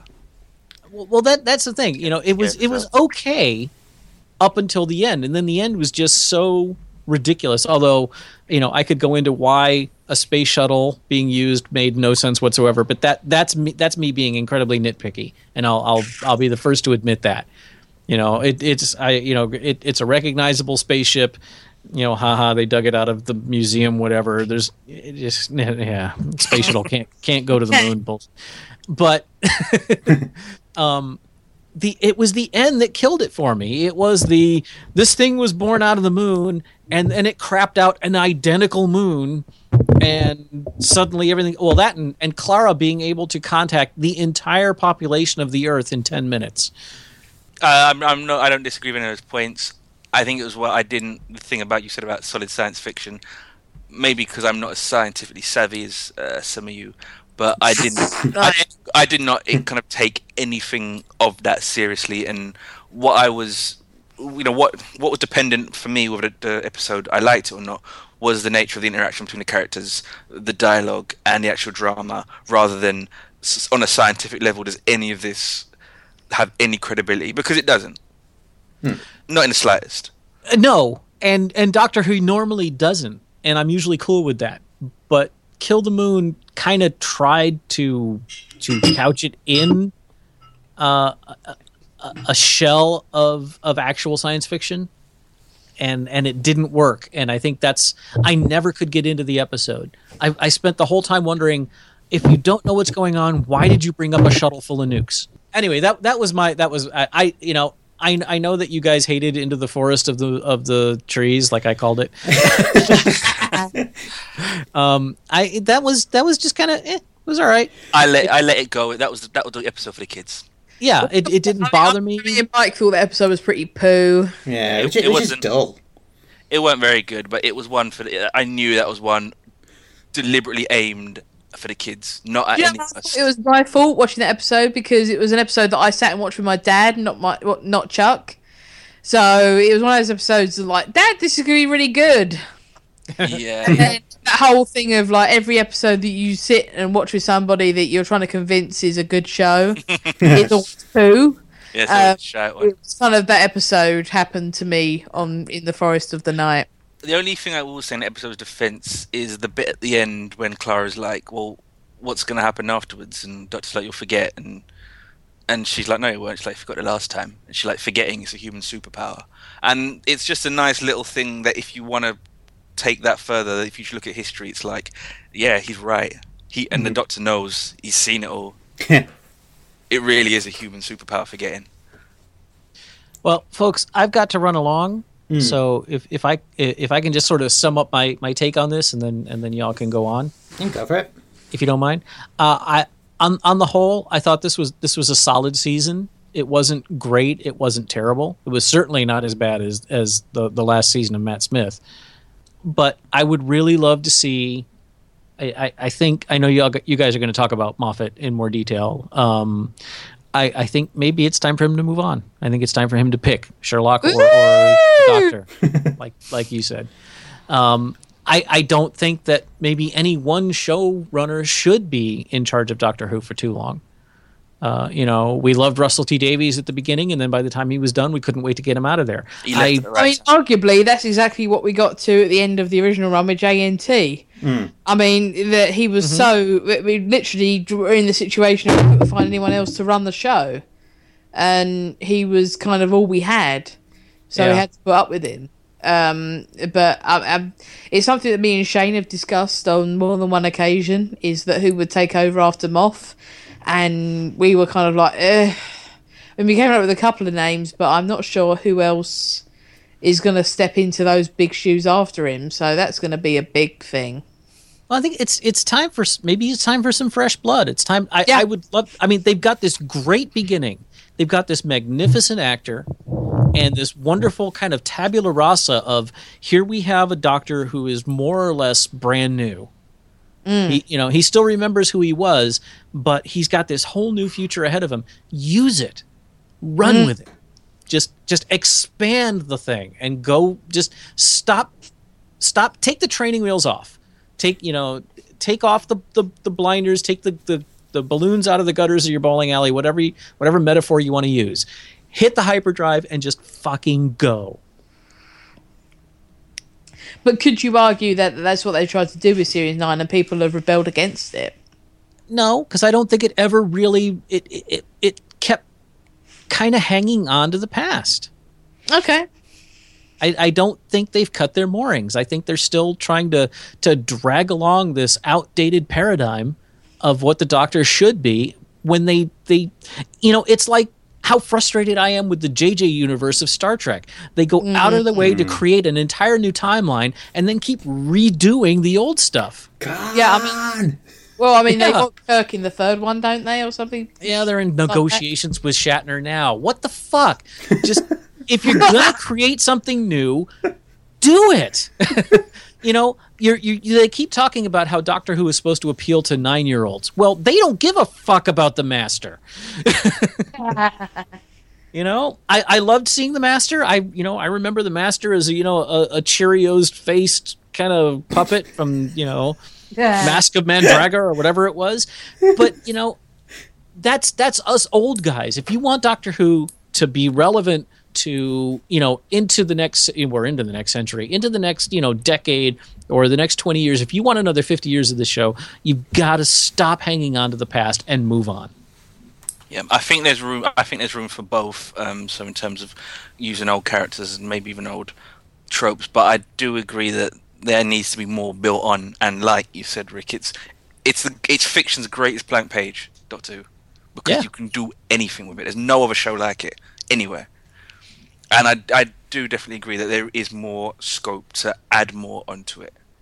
Which, from the sound of things, it might be a bit of that in Series Nine. In terms of him trying to find Gallifrey. see even that to me is Yeah. is I mean, yeah, you'll go. You're going back. To, you're going back to Gallifrey. We've done that already. Um, Yeah. But on the, on the way, there's potential for more. Depending, it all depends on the writing. yeah as it always does. Thank you for Uh, uh, joining in. Thank you for having me on uh, i i look forward to hearing what i don't participate in Right, take Uh, care. Right, thank you very shit. much nice talking to y'all and i'll talk to you soon Right, Bye, Rick, love you. Bye. Bye. Bye. Love you. Bye. Bye. Right. So do we start bad mouthing Rick now, Yeah. saying how overrated Starbase is and why we're glad it's leaving? Yeah. You know what? Can I just say something? What's that?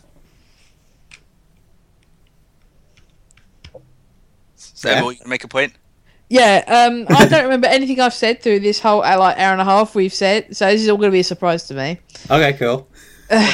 It'll give you something to look forward to when you listen. Yeah.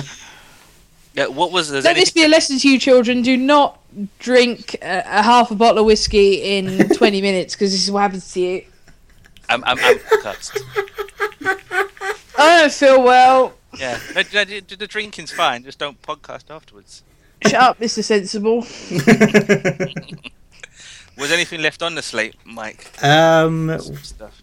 Well, it's just like uh, best episode production, and it's like where next. So if you want to, Yeah, because I mean, have we talked about how the pro- the direction has been much more mature in this uh, series? Yeah, that's Hmm. true. Yeah, we didn't we didn't point that out. Yeah. Yeah. Also, I don't know if either you will know def- for definite, but I think we had our first woman director, yeah, Rachel first. Talalay, Rachel Ta- Rachel Talalay. She did the, she did the finale, didn't she? I haven't Hmm. seen a picture of that bird once, you know, though. Neither have I. Um, but I'm so yeah. We're, we're guessing it's a she from the name. I think I think it's a safe assumption. Yeah, but does she actually exist, or is it like a pseudonym or something? Oh, they just put in they just to avoid like accusations of sexism. They just put Yeah, something like that. they put they put a name they put a female name on it. I yeah, I don't know. I haven't seen a picture either. Um, I mean the the directors aren't generally quite high profile. Like Ben Wheatley is probably as high profile as we got. She is American. She was born in Baltimore, um, United States, according to her IMDb. She's done a lot of like zombie movies and stuff. I think. Mm. Or she is Or, pretend. or, or, horror, or yeah, or horror movies, or she's made up. yeah. That- that- I just love the idea of someone in the production team setting up a fake IMDb profile just for the just for the purposes of that. I mean, yeah, the direction has has been very even with the episodes I didn't like, it was shot like very well and um, sh- I mean, almost shot like you'd see with um uh, a Showtime or an HBO show Mm. at times. Mm. Um, it's definitely the best looking the show's been. Yeah. Oh, and I don't and I don't even remember the effects being that ropey off the top of my head. someone someone might correct me on that, but I I remember the effects by and large all being pretty solid. Yeah, I, would say so. I mean, I think the only sort of thing that sort of maybe sort of a bit um, askew is sort of like some of the train effects in uh, Flatline. When you had it like racing down the tracks, that that looked a little bit duff to me. But on the whole, I think it's been pretty solidly done. Yeah, because normally I'd, one of the things that there's certain compromises that I make with the show, and normally effects is one of them. Yeah. I accept the effects aren't going to be the cleanest things ever, uh, but by and large, and you know, I know they spend a lot more on it these days. By and large, I was very happy with the um, with the effects, and yeah, definitely the way it was shot. Mhm. Um, I mean, I don't know if again if it was more than normal, but they always seem to be, particularly with young kids, an increased um, increased presence of uh, people of color in supporting roles. It's- Emma, Emma, you okay? Yeah, I'm good. I'm good. Okay, yeah, increased presence of even like um, what Flatline and Mhm. the caretaker. Like Yeah. it was nice. It was nice to see a school, a London school that looks like a London school. Yeah, that's true. Because the, the show hasn't always been hasn't always been particularly good with that. Um, good with that in the past. Like the young couple of the young couple of the, the child actors actually, by general standards, wasn't that bad. Apart from maybe in the Forest of the Night. Oh, that was bad for child. That was yeah, that, Yeah. was, that, that, that that weren't great. But not, so with the- stage yeah, very yeah, very. Apart from apart from that, I thought a lot of the younger actors were actually quite good. And you're always kind of playing Russian roulette there when you hire a, child actor, and we've seen some bad ones. We've seen some horrendous ones since the show's Oh. come back. Fuck me. yeah. So, so, so I was that on the whole, I think that was actually pretty strong. Um, like I thought it was a strong, a solid series, and I was just happy to see it. I was happy to enjoy the show again because I didn't really enjoy anything last year apart from the fiftieth. Um, didn't enjoy any of it. It became, I mean, not a chore, but something that I'd watch without even realizing that I'm not even really enjoying it. And so it was good to watch episodes. I mean, what 12, 12 episodes? I'd say I, mm-hmm. I'd say I enjoyed eight of them. Which is a, which is a, which is a solid hit rate. Like if you give Yeah. if you if you say to me you're gonna get eight from twelve that you're gonna like, I'd take that. Yeah. I'd take that. I think yeah, I think if I you mean, get if you've got seven as 12, well, that's good, I'd sort take of, sort of um, looking at the hit to miss rate of all the other series that's come. Mm. I think if you're looking at eight to twelve, I think that's an entirely reasonable hit rate Oh, out, of, out of twelve. Yeah, no, de- no, definitely. Um, we definitely when you look at previous series, and the only difference between this and other series past, apart from the last one, is that apart from maybe listen, there was nothing that episodes that I thought that was an absolute barn burner, and I would, you know, when when that's next going to be on BBC Three, I'll watch that straight away. There weren't really there weren't anything like that when normally other series have had that. Um, I mean, they weren't bad, but there were lots of stuff that I liked. I liked Time Heist. I liked Mummy and Orient Express. I liked Flatline. Mhm. Um, Listen was very good, but Yeah. lots that I liked, but nothing that nothing I thought, oh, that was incredible. I have to talk to other people about it. It, it seems to me that um, with with some of, like a lot of what happened in this series, I always thought like, I felt like there's more like a sense for like a wind down at some of the at the end of the episodes. Do you know what I mean? Rather than it's just like you know, some episodes, it would just be like, right, um, you know, bad guy's been defeated, everything's sorted, Doctor and companion disappear into TARDIS and they go. But like things like Mummy on the Orient Express, there's a good sort of like five minutes or so after you know the whole events on on the Orient Express where it's just sort of like it just like everything sort of cools down and it seems to be like quite a recurring thing throughout this series which i thought was quite refreshing actually Yeah, I think I think it was also necessary because of the characterization of the Doctor. Mm. Normally, with the previous series, well, yeah, you're right. Doctor Companion, pu- push the lever, TARDIS disappears. Yeah. But that's because of the way the Doctor dealt with whatever the threat was. Dealt with it in a very clean and reasoned and satisfying way, in a very basic and basic understandings and archetypes of a hero. This Doctor didn't. Mhm. So even when he did, even when he did save the day, it often came in a way that you might not have been comfortable with, or came at a cost to other lives. So you needed something to um, you kind of needed something almost a, a punctuation Yeah. to almost justify what you needed the Doctor to almost justify what he did in those final five minutes. Um, Yeah.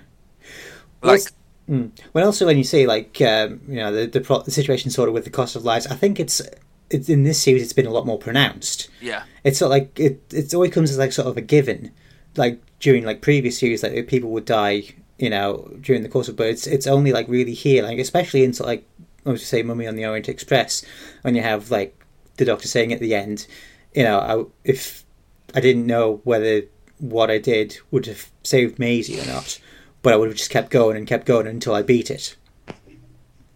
You know, so I, think it's uh, the this this new Doctor and his sort of, well not necessarily like skewed morals, but lot sort of more uh, straightforward. Do you know what I mean? It's like he's not messing around. yeah. I mean, I, I personally, I mean, this is just me, but I personally like that addition. That's one of my major issue, major issue, but one of my minor points with the show previous years is the lack of consequence. When you're when you're in perilous situations, I get you can't kill your protagonist, and probably not your second or third um, protagonist either. But sometimes you go through these perilous situations and no one died, and that was a big problem I had with like Journey's End, for example. Mhm.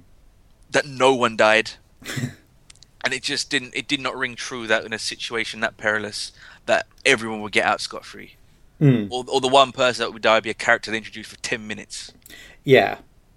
where in this um in the Mummy on the Orient Express, even like uh, Death in Heaven, Mhm. like Sanjeev Bhaskar's character, I forget his name, but he gets introduced. You think he'll be quite significant, and he dies pretty abruptly. Osgood, as we've said, dies pretty mm. abruptly. Mm. On that though, is that I'm not entirely convinced she is dead because she dies the same way the Master dies, quote unquote. Where it's, I think we'll all agree the Master's not dead. She kind of disappears rather than like you just see her disappear and you assume that she's she's been shuffled off the mortal coil, but we don't know. Um, and like when Rose was killed, quote unquote, in the game show episode, series one, Mm. the one that led into the finale, which I forgot the name of it. But on the weakest link, when when Yeah. the android vaporizes her, and it's not a vaporizer, it's actually a transporter. Yeah, Bad Wolf. Yeah, that bad wolf. Thank you. Um, they might have given themselves an out, not obviously not just for the master, but with Osgood as well. And we didn't we didn't mention how good Michelle Gomez was Oh yeah. As the master. And that's Oh, some, she was amazing. that's some casting. hmm Yeah. That- That's some casting, and uh, it's a much of a bit of a relief because when Moffat was at Comic Con and when it was announced that he was going to be the showrunner, and Davies was there promoting End of Time. Mhm. Um, John Simm was John John Simm was there because he was in the episode, and he was asked about the Master, and he was like, mm, "I think you know it's kind of that'll be the end of the run for me." Mhm. And he was quoted as saying that, and he thought that could ruin his chances of playing it again. And he knew Moffat was there, so he ran to Moffat in a hurry and he said, "Look, that thing I said, that, that's that's bullshit. If you want to write the Master in, like I'm available." I'm glad he didn't take him up on that offer. Yeah. Um. I just kind of wish he got more to do. I, I wish she'd gotten to do what John Simmer got to do in terms of screen time. She's not on screen that long Mm. in Death in Heaven for your main villain. She's not on screen that long. She did great with what she had, particularly the scene when she kills Osgood. She's magnificent, but she doesn't get a lot of screen time. So I'm Mm. glad that we haven't seen the last of her. Yeah, I mean, um, like I said um, when we did uh, Death in Heaven, I think uh, Mm. Michelle, Michelle Gomez said she was definitely back for series nine. Yeah, absolutely. So you know, maybe it's just sort of like a taste of things to come. Which, if if that's the case, thumbs up. I'm all for it. I'm all for that. I'm all for that. Uh, yeah, absolutely. yeah, su- and a, um, a superb performance and really good casting. Like if you, there was the rumors that she was the master when we first saw her, but Yeah. whether those rumors existed or not, if you said to me, "We're going to make the master a woman and she's going to be it," I'd just be like, "Yeah, I- I'm there." Where do I queue up to see this? Yeah, I think it was sort of a case of you know because you know Missy is a contraction of mistress. I think everybody sort of thought, oh, she must be the master, and then they sort of like It was- so, it was too second guess. It's like no, it's too obvious. That's not Moffat's thing. But then he sort of like swerves it again. It's like, oh, damn you, Moffat. you know. Well, I can't remember the exact thing, but he actually threw a deliberate red herring in that no one spotted when um, Missy introduces herself as it's something. It's like rendered artificial something intelligence. Basically, someone that spells out Rani. Yeah, I think that was like an that was an alternate like take or something because of whether like somebody like And somebody did- like visiting the set and like watching it. Yeah, and he did that deliberately to Yeah. try to try and con the viewers in the lead up to it. Is that oh, it's the Rani, it's the Rani. Mhm. Uh, so he did try to be give him his give him his due. He did try and fool us. Yeah. Um, but at, at the same time, Rick's point is correct in as much that she could have been a, a real bad, you know, a brilliant villain without being a master. She didn't necessarily need to be the master, even though I'm glad that she is. Hmm. Um. So, shall we do best episode? What do we reckon? Let's do it. Yeah. Um, I'm going to give it to Flatline. I think. I think I'm gonna have to give it to Flatline too. I, it was it's one of those ones where sort of maybe it's not quite on the same level as Time Heist. It's one of those ones where it's like it's like the concept. You thought it was like oh maybe it's like overreaching it. You know, it's like creatures live exist on a two dimensional plane. You sort of think oh that, that could like not necessarily be like bad, but it's like maybe it's like the special effects could not like fully like realize the concept. You know what I mean? Um, kind of, kind of like in the Forest of the Night. What in the Forest of the Night turned out like it was a good concept, but you know, like the production and stuff just wasn't able to like run with it. You know, but Flatline just absolutely knocked it out of the park. Um, hundred percent agree. I, I I I want Jamie Mathieson back so bad as a writer. Uh, He just, I mean, that and Mummy on the Orient Express just brilliant. Loved every second of both of those shows. When you're talking about future showrunners, I mean, he's on the pros- prospective list now. He might not be the right choice, but he's on that list. When the conversation happens, he's in the conversation now. Yeah, but the, the thing of it is, I think I think like we even like discussed this. Emma, um, we sort of like said we've had two good episodes out of him, but kind it's it's like I don't think we've got like enough. We're not seeing enough of them. I wouldn't be confident putting him his name forward as a potential show in it just yet. Neither would I. Neither would I. Um, Yeah. Neither would I. But he's in. Moffat put himself in the conversation because of the episodes he wrote, Mhm. and Mathieson has done. It's and it's a big. There's a lot of names, by the way. Um, Mm. So he's not. It's not as lucky he's in a class of one or two, but he's in that conversation now. Mm. Yeah, I just, uh, but like I say, I think we just need to see, we just need a bit more of him, just like before we can like safely say, oh yeah, this guy could definitely take over.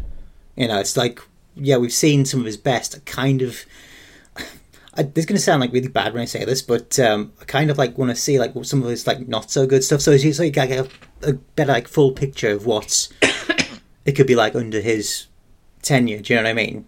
Oh, you know, you, I mean, what what you've seen is like a, a highlight reel Hmm. um, of his work, and yeah, he wouldn't. He definitely would be my choice.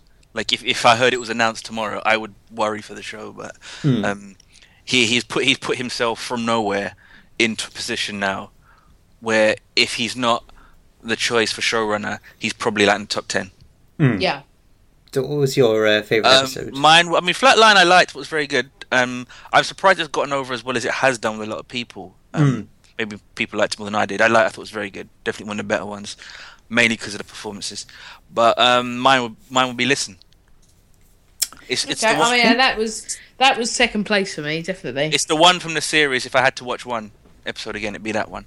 Hmm. Um, it's what Moffat does, still does better than probably anyone. Yeah, I think the only the only sort of hang up I had from Listen was the bit at the end when you go into like the Doctor's childhood, and it's not not to say that you know it shouldn't have been done, you know, and Steven Moffat was wrong to do it. It's just I sometimes have this feeling like you shouldn't know too much about your hero. Do you know what I mean? It's like you never see like say James Bond as a kid or anything like that. It's like I mean, and like you say, the the entire scene was absolutely fine. I, did, I had no problems with it. It was really actually very well done.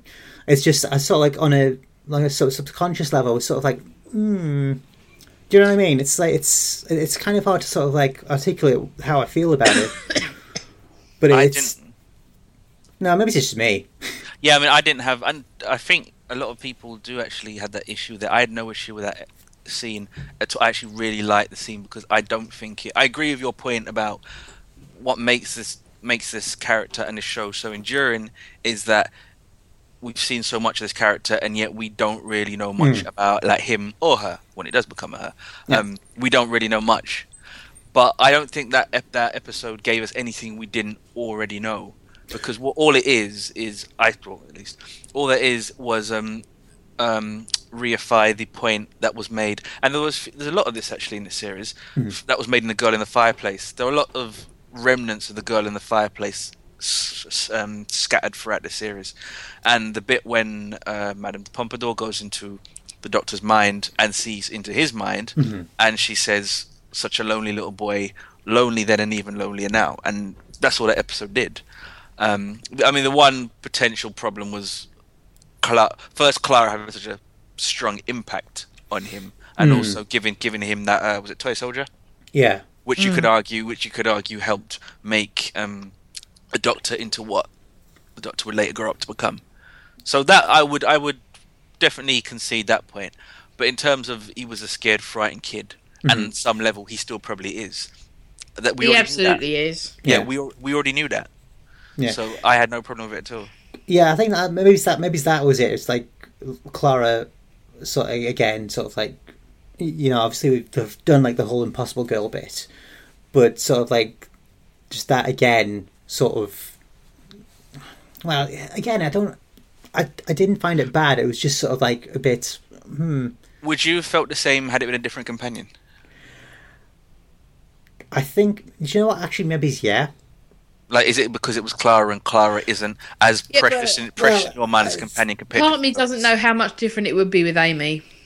Not even actually hmm. Amy. Like even like Sarah Jane or someone like that. Is it because it's not your favorite companion? Like Clara, No. Clara almost don't deserve that scene. That's a question, No, but no. it's not a statement. No, no, no. It's it, no. I don't think Clara didn't. It's not that Clara didn't deserve that scene. It's just sort of like.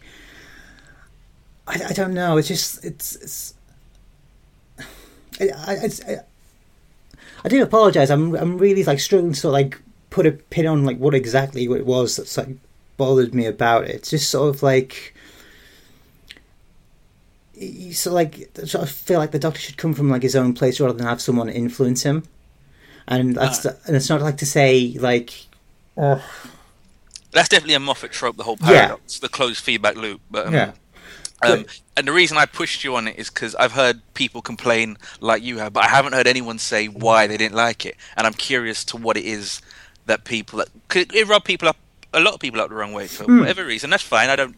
Again, they're not right or wrong. It's it's subjective. I'm just Yeah. curious to what the reasoning is for that. Yeah, I don't. I don't. It, it's. I don't. I, yeah, I. You know, absolutely fine. Question. Um, fine with the question. It's just. It's very hard to sort of like. It's just sort of like a gut feeling. Do you know what I mean? I think it, it didn't mesh together as well as we're accustomed to. Mm. It just didn't Sort of. seem to hang together. I mean, because the individual pieces are nice and they all work, Mm-hmm. but they just didn't gel together as well as we've come to expect. I think. Yeah. I do apologize, Shane. I know I'm not really answering your question. It's just. It's. No, that's fine. I mean, it was more the scene in and of itself was okay, but the the way it went the rest of the episode. Yeah. Mm. Because I had that problem actually with the uh, Clara's heel turn, as it will forever be now be known. Mm. I actually had a problem with that in comparison to the rest of Dark Water. It's a stunning scene on its own, mm-hmm. but I don't think it actually fit well with the rest of the episode. So I didn't like Dark Water nearly as much as you two did. I think. I think with sort of like Dark Water, you could sort of maybe. See it as Clara going off the deep end because obviously, I mean, yeah, obviously no, we I- say Oh, the reasoning, no, the reasoning made total sense. I had no issue with that whatsoever. I had no issue with Clara doing what she did. Um, it was more a case of it happened, and then we went to an episode that didn't fit with the tone and the nature. I mean, also standing like Revenge of the Sith style, standing over a volcano, and, and then you're and then you're back, and then you're. It was um, it, it jarred. It was a bit too incongruous with everything else that had come subsequently. But You in- were the one oh, who was supposed to bring balance to the force. yeah, that kind of thing. Um, so yeah, that, that's why I just find it slightly incongruous. Um, Hmm. That said, it's a tremendous piece of acting from both of them in and of itself. That scene, Yeah, I, I, and I just wondered if it was the same thing with Listen. Yeah. I think that's. I think that's kind of. I think we're on the same page on that one. I think it's just sort of two separate scenes in two different episodes. Yeah, Yeah. maybe that. Yeah, maybe that. Maybe that was it. Because it is very. Listen, I put Listen's a very good episode without that scene anyway. I don't listen needs that scene to be good. It was very good anyway, um, and it was almost Moffat taking that. He could like he could have left it, and it's do I. Um, I'm trying to think of a perfect analogy. Almost like playing Russian roulette with yourself, and you've pulled the trigger four times and you survived. And like, do I pull it a fifth? Do I pull it a fifth? And you decide to pull it a fifth Yeah. and it it's up to you how you respond to it, whether you think there was a, a bullet in the fifth chamber or not. Shane, I want to ask you a question. Uh, What did you feel overall about sort of Moffat's more sort of um, how should we put it nicely trolling aspects, like say um, Jenna Coleman being put in the titles above Capaldi in Death in Heaven. Oh, I love all that. I have Yeah. no problem with that whatsoever. I know some people hate it, and I think it comes from a genuine dislike of Moffat. I mean, we shouldn't. I don't know if this is the case. You two know better than me, but has there been a more divisive showrunner than him? No, No. There no, are people. absolutely No. not. there are people who just don't watch it. Fans, lifelong fans who do not watch a show, and I, I think they genuinely don't like what he's brought to it, but they don't seem to like him. Um, there are things about. I think he's an extremely talented writer. Um, I don't. I, I try not to judge him as a person. I don't know the guy. There's things he's said and done, um, in regards to things like gender and race, which I don't like and I find disgusting. Not throughout his entire life, just ep- bits in, bits in his episode. The comment he made when about not casting a woman doctor, I found I found extremely abhorrent. Um, so I think that when you, people say they don't like him, I think you have to factor that in. Um, that some people just don't like him. But in terms of the little things, like you mentioned, with flipping the, the credits with Jenna Coleman and Peter Capaldi in A Death in Heaven and having Clara's eyes shut up, that, that's fantastic. And I love the things about him teasing something that doesn't happen or giving you something you didn't expect. Like I understand he's got the um the penult the cliffhanger for the penultimate episode of series nine done, and he said, "I don't think anyone will see it see it coming." And now I'm like, good. I like it when you know all that kind of Yeah. stuff. He's he remains one of the best in the business, and he can do that as much as he wants. I'm I'm more than happy. Like I like it if I don't I don't as long as it's good. like I like it if I don't see, if I if I don't see it coming, and I'm like, wow, how about that? Yeah, I'm all for that. So bits of his his professional personality, which he is sometimes a bit of a troll. I have no problem with that whatsoever. But I think I might be I might be the same if I was in this position. Yeah. Uh, but I do agree with Rick's point, and I think I've said this as well, is that not that it may not that it's time for him to go, but I think the Doctor and the, the character of the Doctor and the role of the showrunner very much has a term limit, like like a prime minister or a president. Mm. Um, And I think just the amount of work. I don't think fans, whatever our opinions, we all have our opinions. I don't think sometimes we underestimate just how much work goes into doing what it's a proper. I know it's only on, on air like nine months of the year. Mhm. Or sorry, not nine months. Sorry, it's, it's filmed for nine months of the year. It's Yeah. on for like what three months or so. But it, it really is. It's a twelve. It's an all year round thing. I mean, I think I think that's what Graham Matt Smith done in the end. Yeah. Yeah. and I think same with Tennant. They had to do it. You're the Doctor all the time. You don't get to take a day off. And as a showrunner, the same thing. You don't get to take a day off. You've got so many meetings, so many different people. Everyone wants to interview you. Um, you've actually got to think up ideas. You've got to write them. You've got to work with your other writers and other ideas. I don't think people under, under people do rather they underestimate the sheer workload. Just because it's not like, like it's not coal mining or bricklaying or something like that. Because it's not physical toil. Yeah. It's a lot of work, and I I think that just takes a toll on anyone after a while. Like you lot have spoken before about Tom Baker towards the end, what, what he was kind of like on set, and that's I'm sure that's just the just the repetitive nature of what you're doing. Like you're you're a, you're a human being at the end of the day. It's gonna hmm. it's gonna wear down anyone. So I do think four or five years, not as a hard and fast rule, but more or less, I think you kind of you you hit the wall. Like Tennant and Davies, Tennant and Davies should always be remembered fondly, but they left at the right time. They both hit the hmm. wall. Creatively, hmm. they both hit the wall, and they both left at the right time. Um, Smith probably the same. I thought Smith may have had one more year, but when I saw some of his interviews afterwards, he looked done. Yeah. He he, he looked like like a guy who just returned. I mean, this is a bad analogy, but a guy who'd returned from like a war zone or something. Yeah. Um, The thing I sort of like find with um, some of Matt Smith's interviews afterwards was like, although yeah, you say like hit a wall, there's also some parts where I just thought he's he sort of seemed like he's like, did I jump too soon? Do you know what I mean? Should I have just stayed on for one more year? And I, th- I think that must be such a terrifying sort of like Yeah. prospect to try and like weigh up. Tennant said the same thing. Tennant said he knew he had to go because if he didn't go when he went, he'd never go. Mhm. And Yeah. the, I, don't- the "I don't want a go" line. I mean, that's not just. There's a reason. Well, that's his. That's his last line. Um, Yeah. So uh, yeah, as Moffat goes, I, I'm not like I'm not one of these. Um, it's so odd being an Arsenal fan because we've got this with our manager at the minute. Um, the same thing about getting our manager out of the club, and I'm li- I'm kind of like with Moffat, like I'm about uh, Arsene Wenger, the Arsenal manager. Well, I'm not. Look, I'm not saying get him out, but if he announced he left tomorrow, I wouldn't. I wouldn't be talking him off the ledge either. Mm. Um, and while I'm not saying there's someone who out there who would definitely come in and do a better job, I can definitely, if you're asking me a name of potential showrunners, I could probably give you five to ten names right now, Mhm. easily. Yeah. Um, so it's not as if there's no one. It's not as if the show's bereft. Um, if Moffat goes, and not, I'm- don't mean that to even do the guy down because he does get, he does get a lot of criticism. Some of it fair, some of it not. Whatever, whenever Moffat does go, we should re- we should remember that he's left us a lot of good things Mm. he has given us a lot of good things, no matter what. Um, ultimately, um, no matter how when he decides to go, I don't think it's gonna be anytime soon. Definitely not until this ga- this Finding Gallifrey arc is done. That looks to be his arc, and I think the earliest he'll leave is when he's done with that. Mm.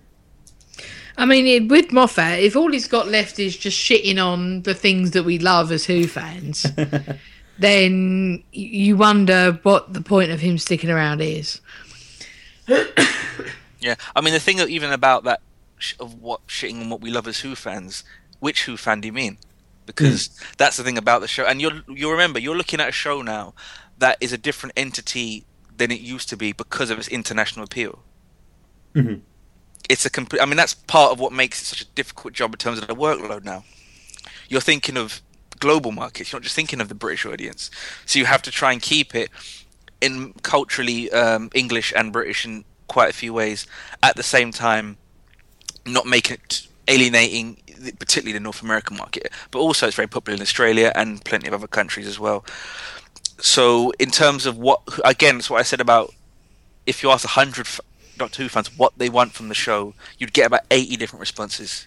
And something that we've we've come back to again and again in this in this series and this podcast as well is that everything that people seem to ask for as Doctor Who fans, quote unquote, is what this series has delivered, and people still aren't satisfied. It's interesting that hmm. As um, as we're talking, someone just retweeted a thing saying, "How can you be a Doctor Who fan when you slag off Moffat? Moffat? That's just it. I'm a Doctor Who fan, and this shite isn't Doctor Who.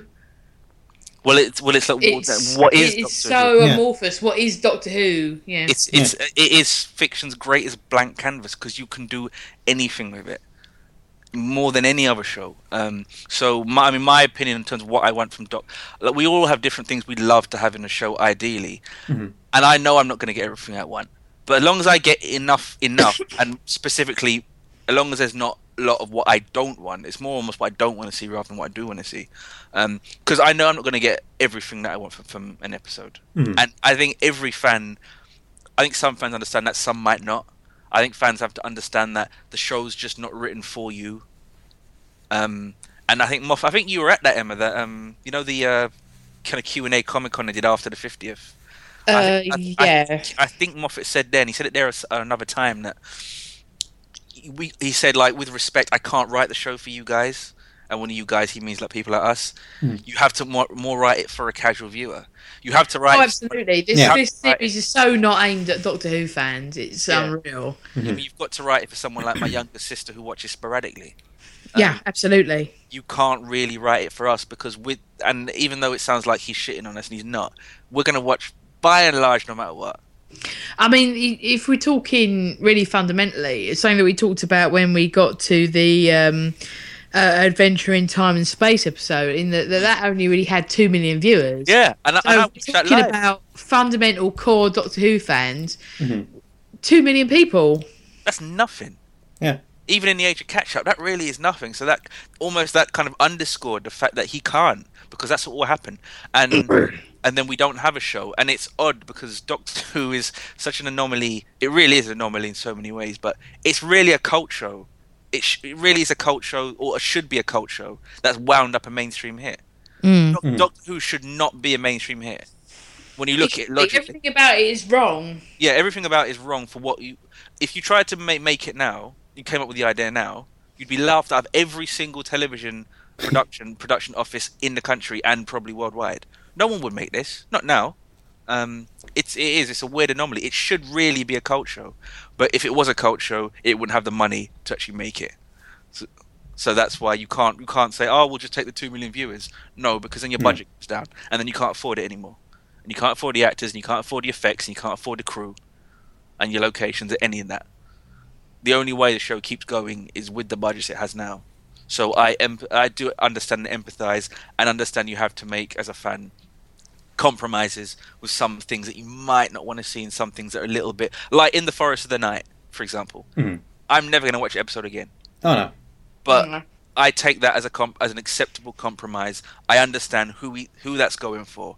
I understand that a lot of children are probably really going to like that episode, young children, Mhm. and I understand that that's important because you need the next generation of fans to latch onto the show. And Yeah. if it's in- when it- if it's an episode like that, so be it. That's a compromise I'm willing to make. I'll sit through that, even if it's not what I want. It was like um, you were saying, Emma, when um, they had the, that uh, one spin off, Totally Doctor Who, and they asked like the kids who were on it what their favourite episode was. I think it was out of series two, and they said, oh, they all said Fear Her. Fear her, yeah, absolutely. which which is one of my least favorite ever. I think It's abysmal. Yeah, Well- same. Well, the best way to sum it up himself is what Moffat Moffat asked one of his own kids. The favorite, his favorite episode, Hmm. and I can't. It wasn't Fear Her, but it was something like that. It was a very not an episode that stands out, and Moffat kind of went slightly tongue in cheek, not blink, and his kid just shrugged and went, "Doctor's not in it." Yeah. And uh, this is when Moffat was on Twitter, and and it was very enlightening to see that to see that tweet. Hmm. because you, you see the different perspective in terms of what a fan wants. Like we we may all love Blink. Um, I think you know it's a near masterpiece of an episode, but the Doctor's not in it. Why? why is it? Why is a child watching? You still managing all right there, Emma? Yeah, I'm good. all right, just just checking. I'm still here. So, do you want to wrap this up then? Do you want to do the where next, or should we just end it? Um, hang on a minute. What? Where next? Yeah, Okay. uh, where next? I think that um, it's going to come down to how the companion works with the Doctor. Mhm.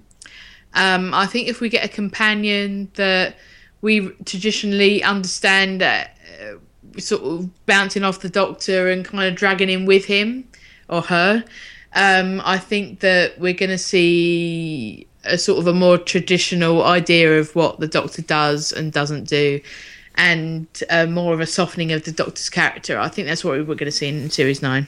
Yeah, I think I think we do sort of like need to. Have, I mean, because don't get me wrong, I loved like the hard edge of uh, Capaldi's Doctor, but what I liked most is the bits where he sort of softens. I mean, like say Yes. at the end of like Deep Breath, you know that bit where he, where the back on board the TARDIS after he's like remodeled the TARDIS interior again, and um, you know he has, he has this like speech about the you know over. I've lived for over two thousand years, not all of them are good. But then he sort of like goes, they start discussing like the woman in the shop, and and he- there's this bit where he goes, as a you know, there's, a woman who's like keen for us to stay together. What, what do you think of the, the prospect? Just that, just things like that, and it's like, you know, um, even though it's you know facetiousness on um, Clara's part, the the sheer glee he has at the end of Mummy on the Orient Express mm. when she says, "Do you know, let's just keep going." I, I, I, mean, yeah, absolutely keeps like the hard edge doctor, you know, keep him as he is, but just give him a little bit more. There's like it's like what Jon Pertwee used to say when he was the doctor. He's like, you know, I'll do whatever, just give me a moment of charm. Yeah.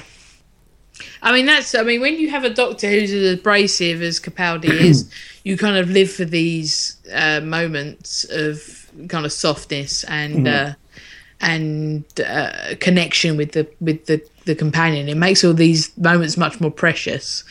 So whether we want more of that from the new one, I don't know. But I think the whole idea of moving on from Clara might be a good idea for for series nine. Yeah, Yeah, I mean, I'm assuming that we may see more about this. You know, the search for Gallifrey, um, the voyage home. I'm sure someone will call it. Yeah. Um, in terms of the softness, I mean, uh, a little bit. I wouldn't go too much with it. Um, I don't think it's more even softness. He needs what he could do with a bit more of, and it's easy to do now. Is moments of heroism. So a moment, a moment like the rubbish robots from a Dawn of Time speech, um, the speech he gave when he breaks free the TARDIS and deals with the Boneless, which was I think his most pro- properly heroic moment probably in the series, and even uh, the way he deals with uh, deals with the uh, Master in Death in Heaven when he says, "I'm you know I'm an idiot." Ultimately, that's what you know, that's what I am. I'm an idiot with a box. Maybe a few more of those. I, I mean, I Yeah. still wonder. And to be fair, it's a pity we don't have we don't have anyone we can ask, young children we can ask, but how this Doctor went over young kids.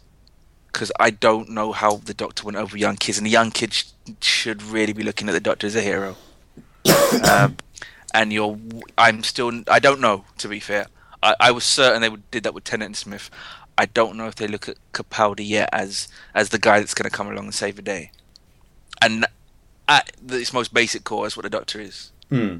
Is the one who comes along and saves the day um, and you add all the additional layers of the character in episodes but at the at the core the Doctor's comes along something's going wrong he makes it right or she makes it right um, so not every not necessarily every week. I'm not saying get rid of the abrasiveness or get rid of even some of the slight um, dickishness, but not yet. Toned. It's kind of like I think Moffat said with each Doctor, it's like fading out certain levels, like on a turn, not a turntable, but on a Mixer. mix, mi- mixing desk. Yeah, Hmm. you fa- so you fade up certain aspects and fade down certain of each character, and I just need to fade down the dickishness a little bit and just turn up some of the some of the heroism. Not not a lot, but just a, just a bit more. Um, and yeah, I think it'll, they could be on a run. And some new writers, please. Hmm. We haven't. We, we we've had one woman writer in what? How many years? Nine Uh, years. Something One- like. Helen Raynor is one woman writer in, in nine, nine years. We had a single person of color write an episode yet. We're a decade in now. So yeah, s- you know, mix up mix up the diversity of the writers, please, just a little bit, because you'll get wider perspectives and actually bring the wider, you know, freshening up um, the show, which is like what a lot of us have been saying. I would like the Nimon back. My the Nimon be praised! My dreams of conquest. And on that note, let's uh, let's put an end to this. Shane, thank you ever so much for taking your time out uh, to join us on this. Uh, thank you for the invite. Thank quite- you, Shane. Quite welcome. You can hear more of Shane on the greatest events in sporting history on Simply Syndicated. And uh, also, we should also give uh, special thanks to Rick from uh, Starbase 66 and now Ray Guns and Go Go Boots, which you can uh, find on Simply Syndicated, which I have to say, I've there's only one episode out at uh, this time of recording, but it's pretty damn good, actually, I have to say. I think we've, uh, Rick and Richard onto a winner there. Um, also, uh, while you're on Simply Syndicated, do check out all the other great shows that we have. Um, if you'd like to write us uh, to tell us what you thought about Series 8 as a whole, you can do so at greatestshow at simplysyndicated.com. Uh, also, you can uh, visit us on our Facebook page. Emma, if you'd be so good as to tell us about that. Yeah, come on over to Greatest Show in the Galaxy podcast, pop that in the search engine, and come and scribble something on our wall. Yes, uh, also, we do have a Twitter uh, page. We can find us at Greatest Show Pod. And uh, with that being said, thank you, Shane. Thank you. Thank you, Emma. Love you. Mwah. And we shall be back in the new year with uh, our review of the Christmas special, as well as our complete second series of stuff we of stuff we recorded earlier this year. So it might not be all together. Uh, 10th date. anniversary of the first series. Hype! Yeah, that's oh god, that's weird. Yeah, that's weird. that is weird, man. Oh, I feel old. Yeah. yeah.